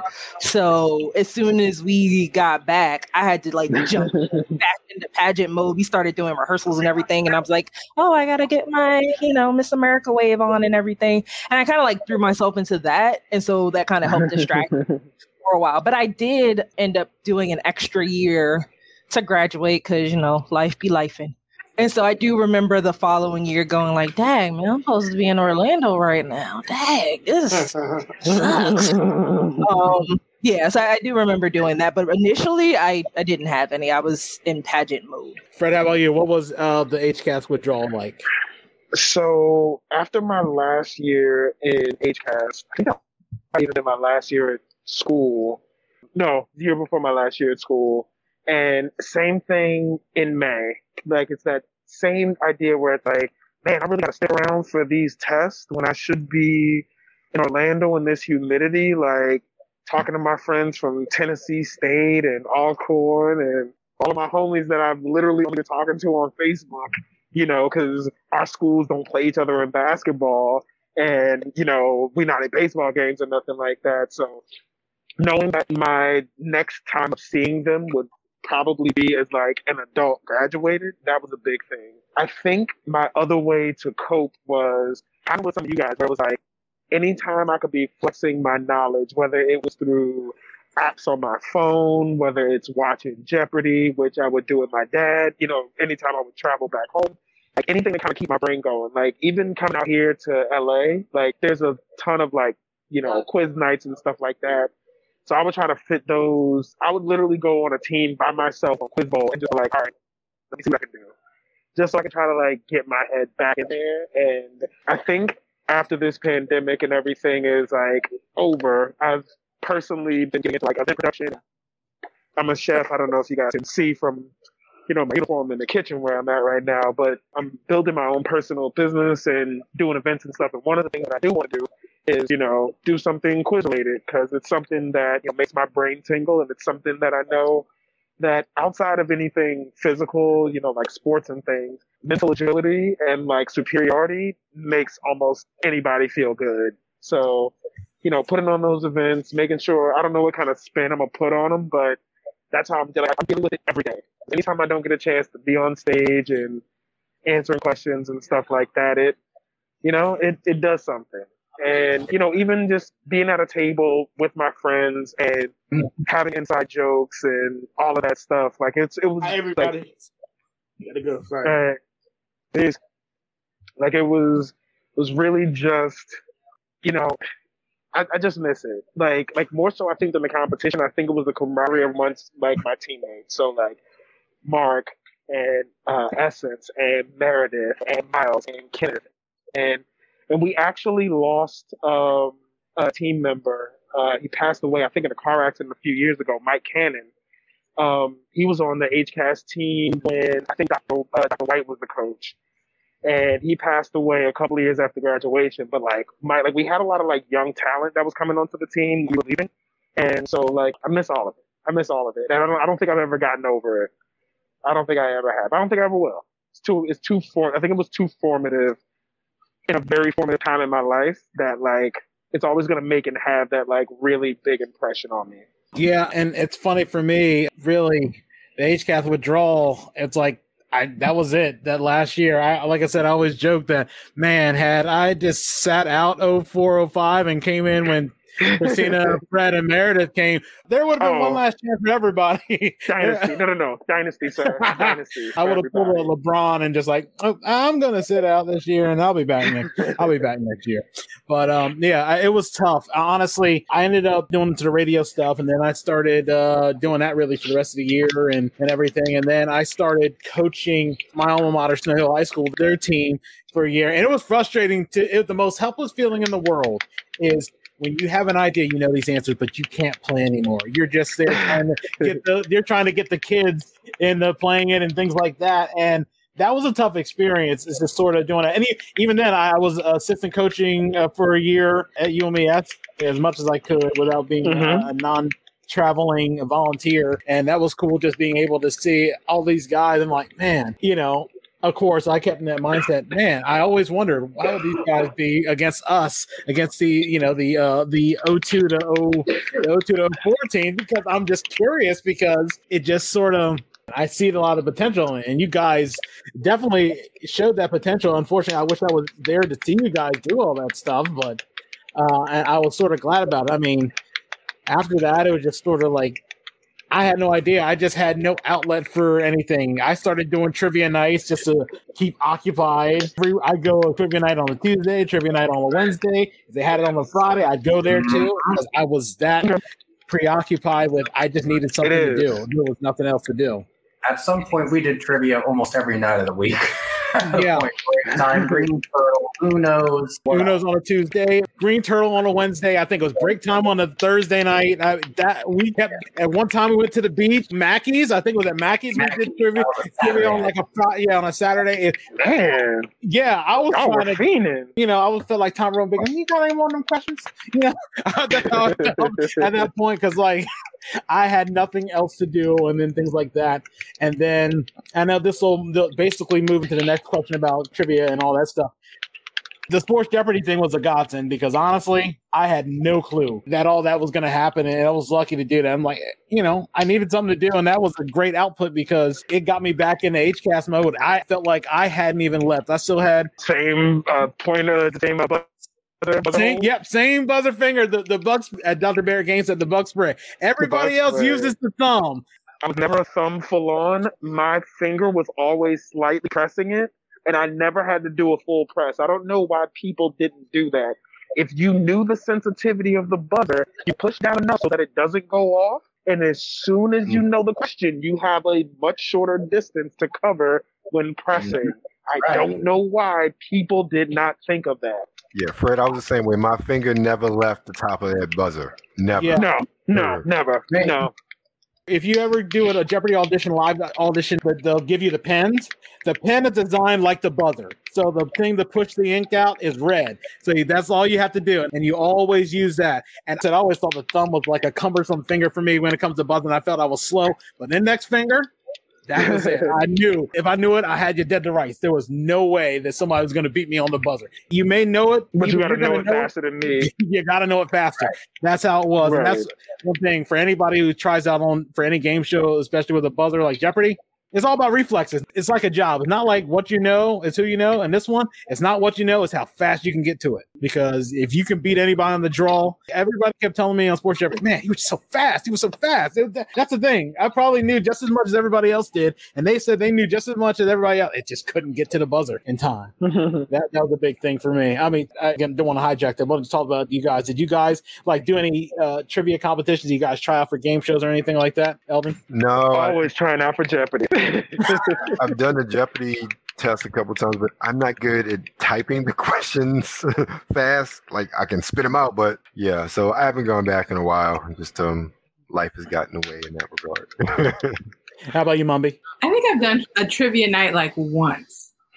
Um, but yeah, otherwise I I haven't done anything. Mm-mm.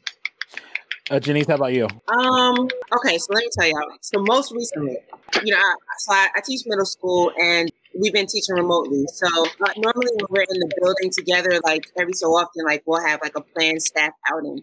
So we haven't been able to do that, of course, with you know Corona. So we've been doing like virtual events. So one night we had trivia, and I was in my zone, and I was bop, bop. And I was like, should I slow down? Am I the asshole? Because y'all not answering these fast.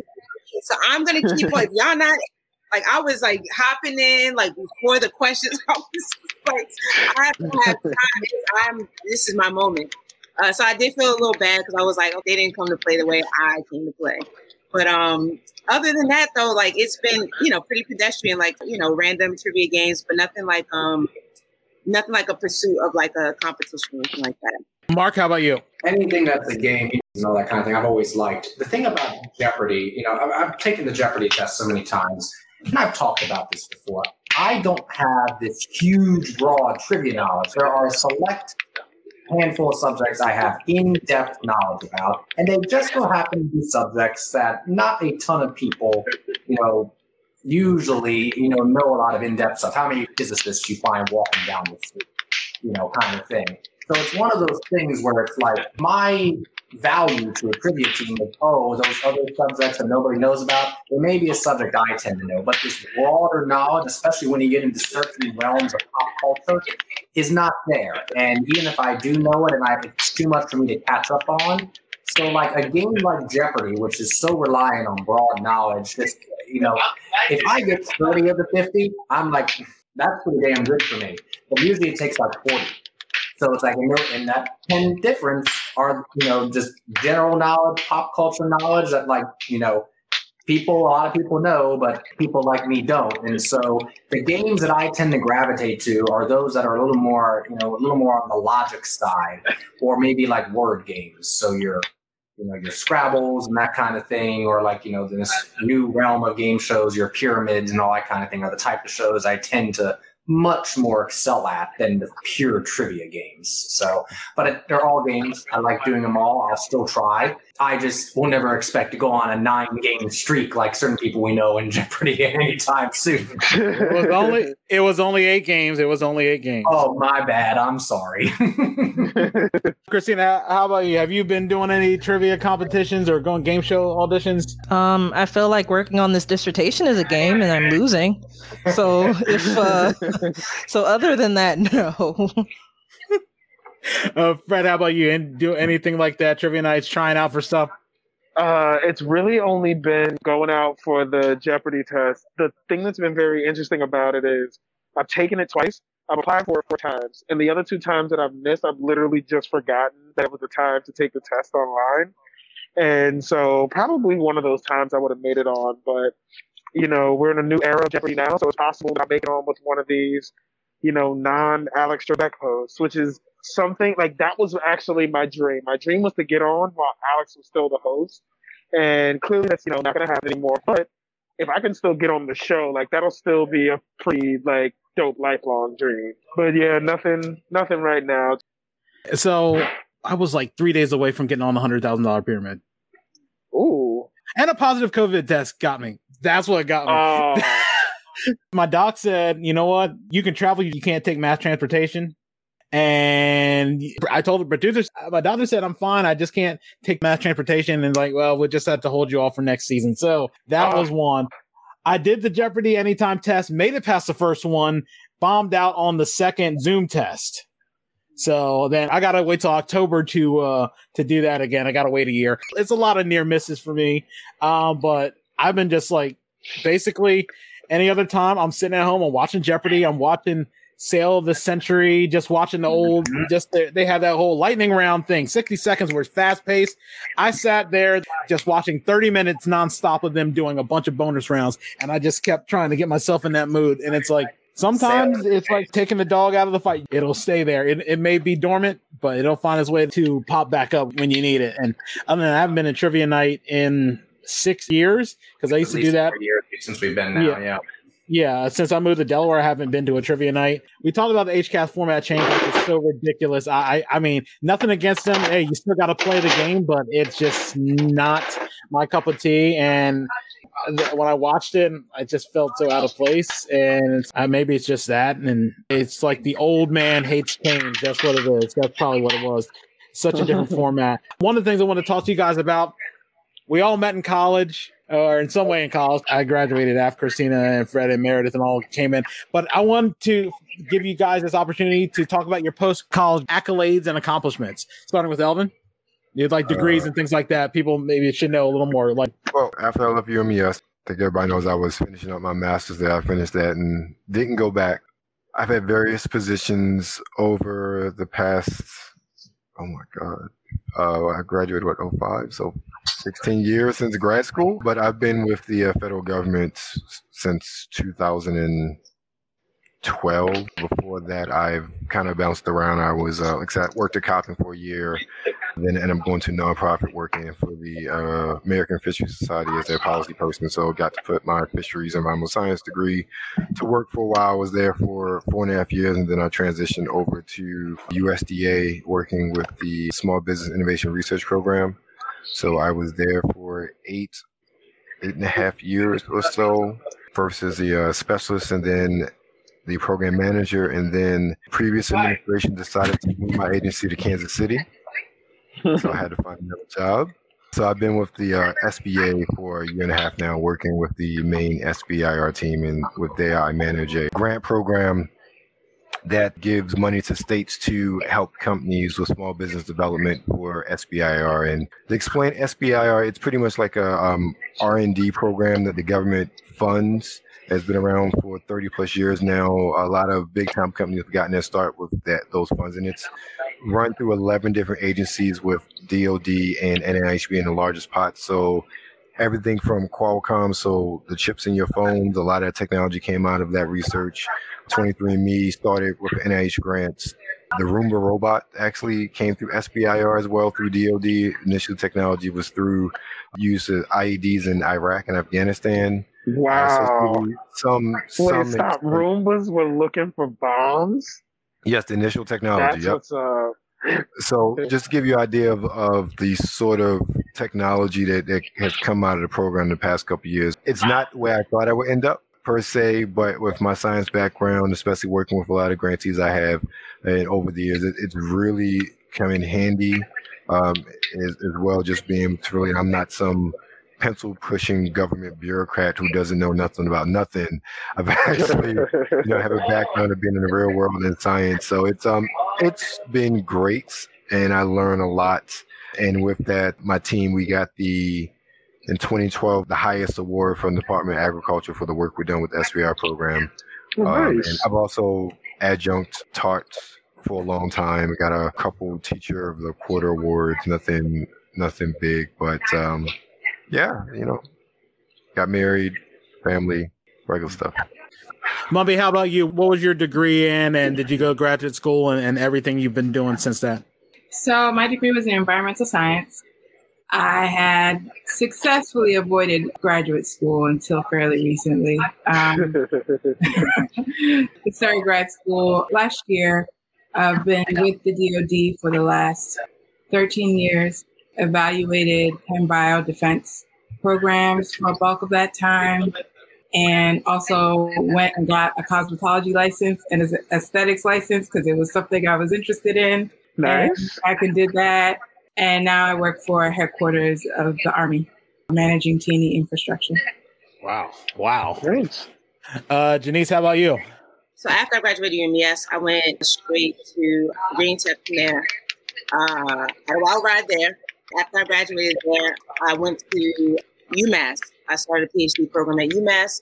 I was there for a few uh, years. Couldn't quite make the traction that I needed to or that I wanted to with my research and stuff, so I dropped out. And then I started like just doing a lot of different random jobs. Like I I did retail management. After that, I was doing uh, warehouse supervising, like just a lot of random stuff. But where I am now is I am teaching middle school social studies, which is exactly what I've always wanted in the back of my mind. I graduated with a sociology degree, and I wanted a history degree at the time. UMES didn't have a history major; they only had the minor.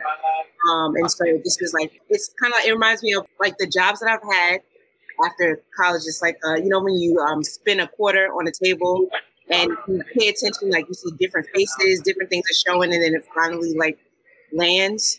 That's where I'm at. So like the, the different jobs, like like different faces, different aspects. I'm learning like different things, but teaching is really like my home. Mark, how about you? I know you're working on becoming Dr. DeMorra. As you can tell everyone. I'm trying to figure out the Cliff Notes version of the past 10, 12 years. And there's been so much stuff. So I've touched on some of it. Got the physics degree from SU in 08. I've often said that I love my degree, but I haven't always loved where my degree is taking me because physicists are not as in the kind of demand as they were 30, 40 years ago. And so in retrospect, I might have wanted to get my degree in math you know, instead, because mathematicians are now suddenly in demand again. And, you know, it's just one of those things where when I was a kid, it was always like, don't go into math. Don't, if you want to go into math, if you want to go into teacher kind of thing. Yeah. When I was a kid, I was constantly told, don't get a math degree because the only thing you can do is teach, which is wrong. And I wish I knew that 20 years because I would have gotten my degree in math. Math really is my first love. But um, after UMES, I had my NASA internship at Goddard in the astrophysics department, which I enjoyed. That was right when the economy hit, though, and the hiring freeze happened. So I moved to Greenbelt area and hiring freeze happened. And I had to head right back to the shore. The only jobs I can get the time were part-time things, you know, teaching like robotics clubs or doing that, you know, that kind of thing. So I basically rode that wave for about 10 years because I literally couldn't find anything full time. Um, I got my MBA during that time frame, and yes, I did start my PhD in applied physics at, with um, a professor at UMES. We were working on uh, the applications of nanoscale 3D printing and Ooh. contact dynamics. 3D printing is one of my big hobbies. It's why the 3D printed dragons and all that kind of thing there. It's become one of my just I'm become a big tech nerd in addition to the physics nerd. So um, I adjunct as a physics prof at UMES for three years. I really did enjoy that. It got me back to the roots and got some of the cobwebs out.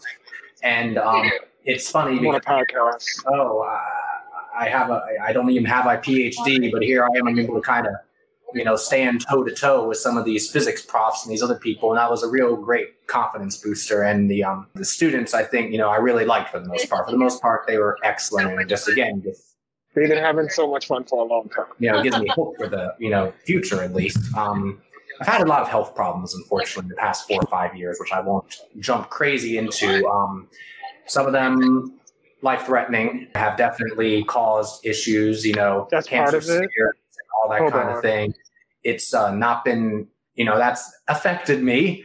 And so uh, definitely put a hindrance on things. Um, PhD stopped because literally the research was not found to quote unquote be within the realm of uh, academic pursuits of the program. That's a long story in and of itself, but yeah, after buying a $300,000 nanoscale 3D printer, then we're told no. I kind of look at that as a problem. If we've been able to buy the thing, but then told that we can't do anything with it. So that was an issue in and of itself. But um, I moved to Annapolis and I'm actually in the process of moving into a new house in Davidsonville as we speak. So that's been keeping me crazy busy because I now work at College Park and I oversee the uh, STEM programming for the Maryland 4-H programming. So robotics and aerospace, technology, 3D printing, computer science, maker spaces, all those sorts of things. And so tenure track position that comes with its own lovely craziness. and the hope is, is that either I'll get tenure, I'll get my PhD, maybe I'll get back to NASA. We'll see which way the future goes. But I'm just kind of happy after some of the health stuff to just kind of still be around, still be kicking. It's the whole what doesn't kill you make you stronger kind of thing. Christine, how about you? What was your undergraduate degree at UMES and what is your graduate degree? So, my undergrad degree was business education. I realized during the middle of my student teaching that teaching was not for me. But thankfully, I guess through HCAS, because uh, Dr. Terrell um, referred me to a internship through um, the MSI program. So I ended up interning the summer of 2009 at the Department of Energy for the National Nuclear Security Administration under their chief learning officer.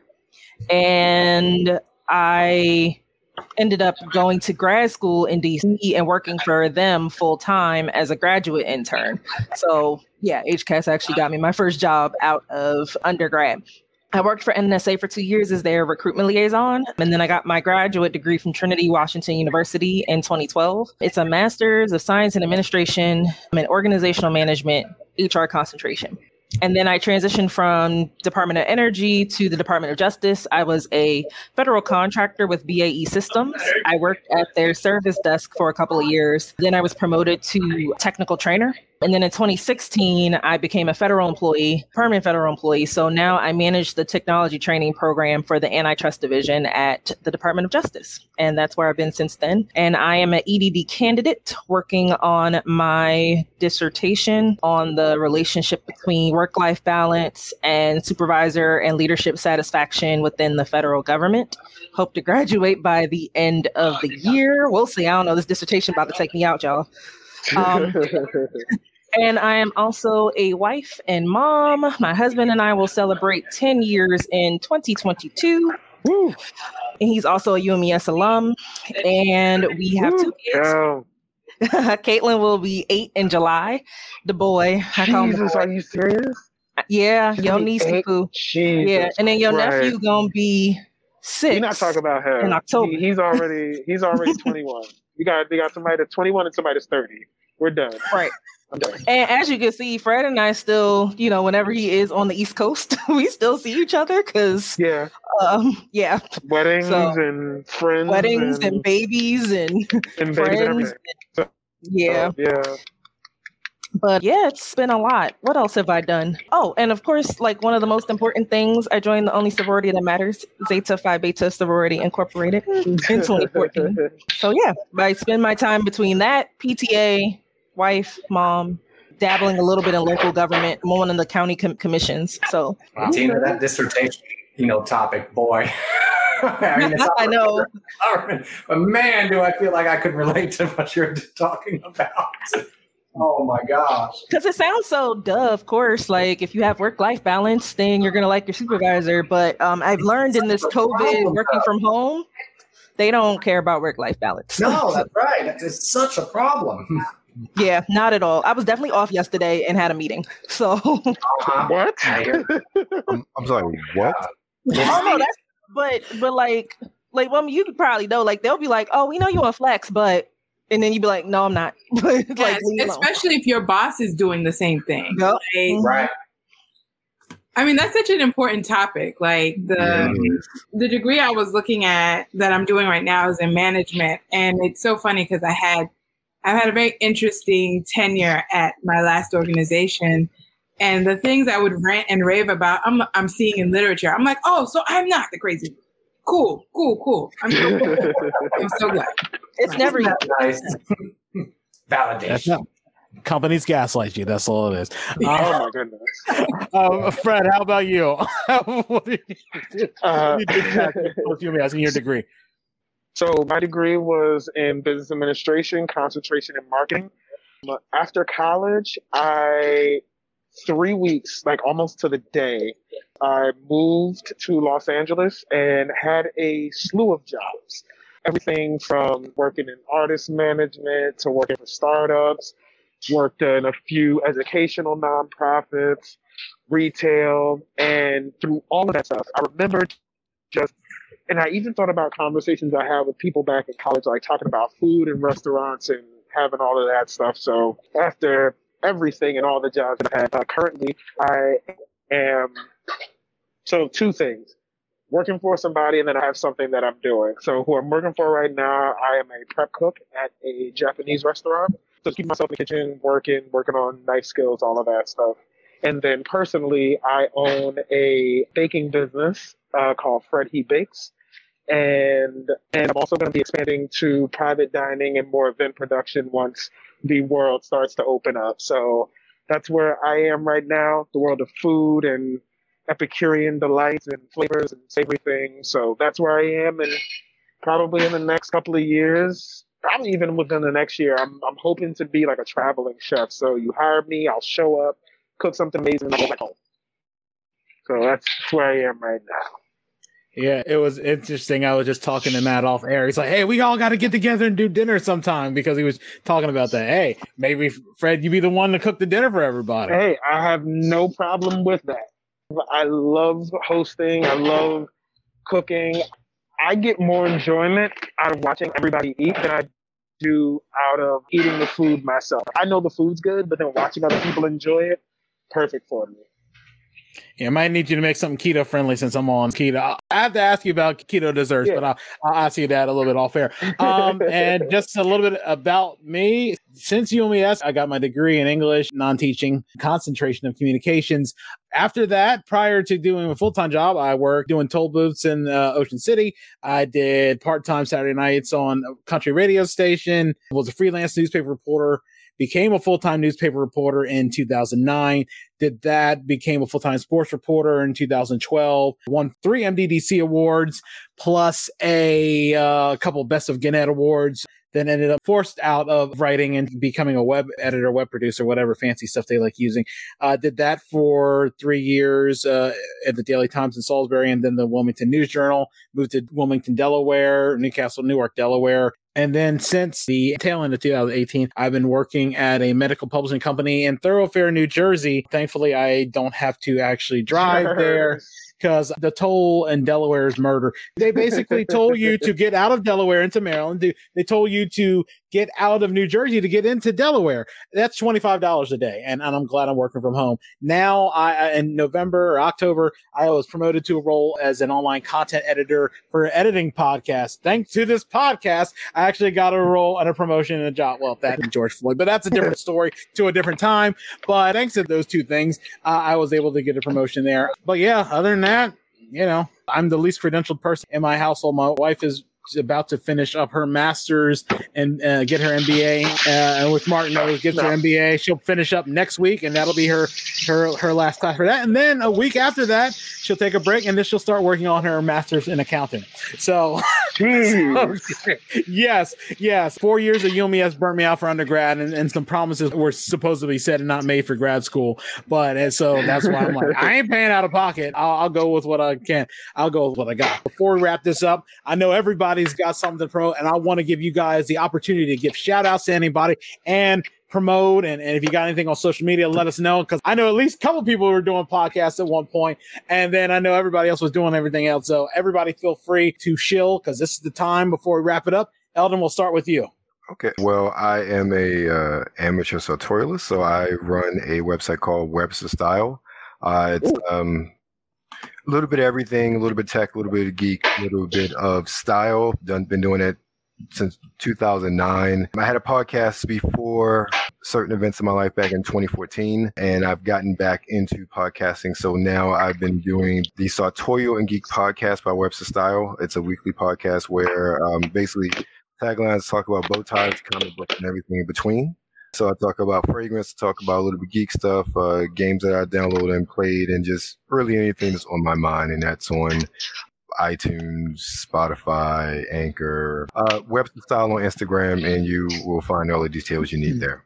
Uh, Mumbi, how about you? Any shout out and anything else you're promoting? Um, I have nothing to promote. Let me just go ahead and use my time to congratulate all of y'all on your side hustles. I have retired from all of the ones that I had. but congratulations on you guys. You guys sound like you all are doing great. And I'm really happy to hear that. Janiece, how about you? Um, yeah, I I'm just thankful to be able to meet up with you again. I'm really glad to hear um, about everyone's uh, successes and growth and progress. I don't have anything to sell or promote. Um, I, oh, well, I guess I am. It's still in infantile uh, stages, but I'm going to be developing some um, teach from home lessons for parents on Black History for parents to uh, guide their students or their kids on. But other than that, man, teach the babies, hug, a, hug an educator. Yeah. Mark, we'll hold you off. I, I want to let Christina and Fred go. Christina, how about you? Um, I don't have anything uh, to promote. Just keep washing your hands and wearing your masks. That's important. good, good one. Good one. Fred, how about you? Um, just the uh, baking website. Uh, I'm holding off on orders for now because I'm actually moving uh, within the next couple of weeks. But once I get everything going, fredhebakes.com.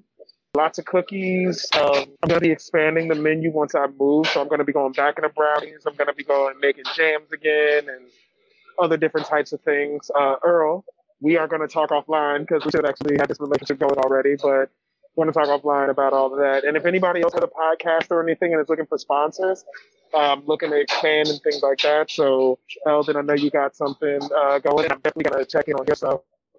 Uh, even the, some of the SBA stuff too, because you know I'm always looking for grants and a little extra money for equipment and things like that. But right now, just baking. Uh, so fredhebakes.com, and then for everybody that's to be in the LA area, probably over the summer, you'll hear from me. It'll be events, it'll be websites, it'll be private dining, and I'm gonna try to build this stuff out because you know I want to be working for myself, you know, pretty soon. So yeah, tax breaks are awesome when you're uh, when you're making money by yourself. Very much. And Mark, how about you? Anything to shout out? Anything to promote? So the big side hustle, I guess, if you can call it that. I've been streaming for about going on five, six years now. I do not have a big channel. It's a small channel. It's on Twitch, and that's the name right here. That's why there's this big sign in front of me. That's my username. It's Coral Cola. It's based off my favorite game. But um, Twitch has been one of those just things where I mean, it escapes the past five, six years. I've been seeing some nice growth the past six months. So that's my big side hustle. Twitch.tv slash Coral Cola. Follow there. Um, was going to try to stream tonight, but you know, we'll see what happens. Um, the hope is sometime very soon that I'll be starting a new podcast. Earl, I've already talked about it at length called A Child of the 80s. So I know we have a lot of 80s kids here. So basically anything and everything from the perspective of an 80s child or just anything that's happened in the 80s, even if you were born in the 70s or the 90s, that has some effect or some consequence from what happened in the 80s, which I'd like to think is everybody's favorite decade. It should, it should be everybody's favorite decade. but um, basically anything and everything. I, Earl and I were just talking one night, and I we I had my list. He came up with his list. I literally have topics for about literally 200 different podcast episodes. Oh man, it's just unbelievable how much that you know we could, could be talked about. So the hope is that maybe if I can just get out of my own way, you know, and just I'll have the time, we'd be able to start that by the end of the year. And so I wanted to do a podcast for a while. We'll see what happens. and for everybody else who knows that uh apparently I've been dubbed the podfather by some former coworkers as I help them get their podcast off the ground. But uh, but I really appreciate you guys being a part of this, and I don't want to hold you guys up. We've been going almost three hours, which is uh, honestly probably the longest podcast. I'm just pretty much going to keep this in, except for any little sound stuff, because honestly, this is great content, and that's what we do it for. We do it for the content.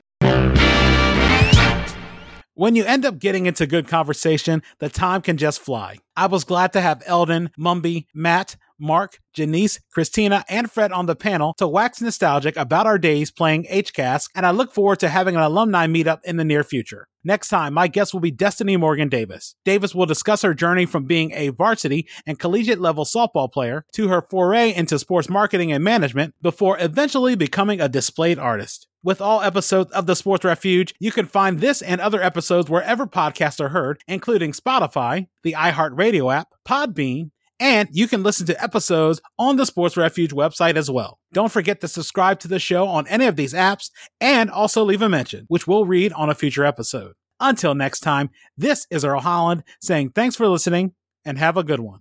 You've been listening to the Sports Refuge podcast. For more information about our show and our guests, go to our website at thesportsrefuge.com. Follow us on Twitter at The Sports Refuge, on Instagram at Sports Refuge Sports Blog, and on Facebook at The Sports Refuge Sports Blog. Thank you for listening.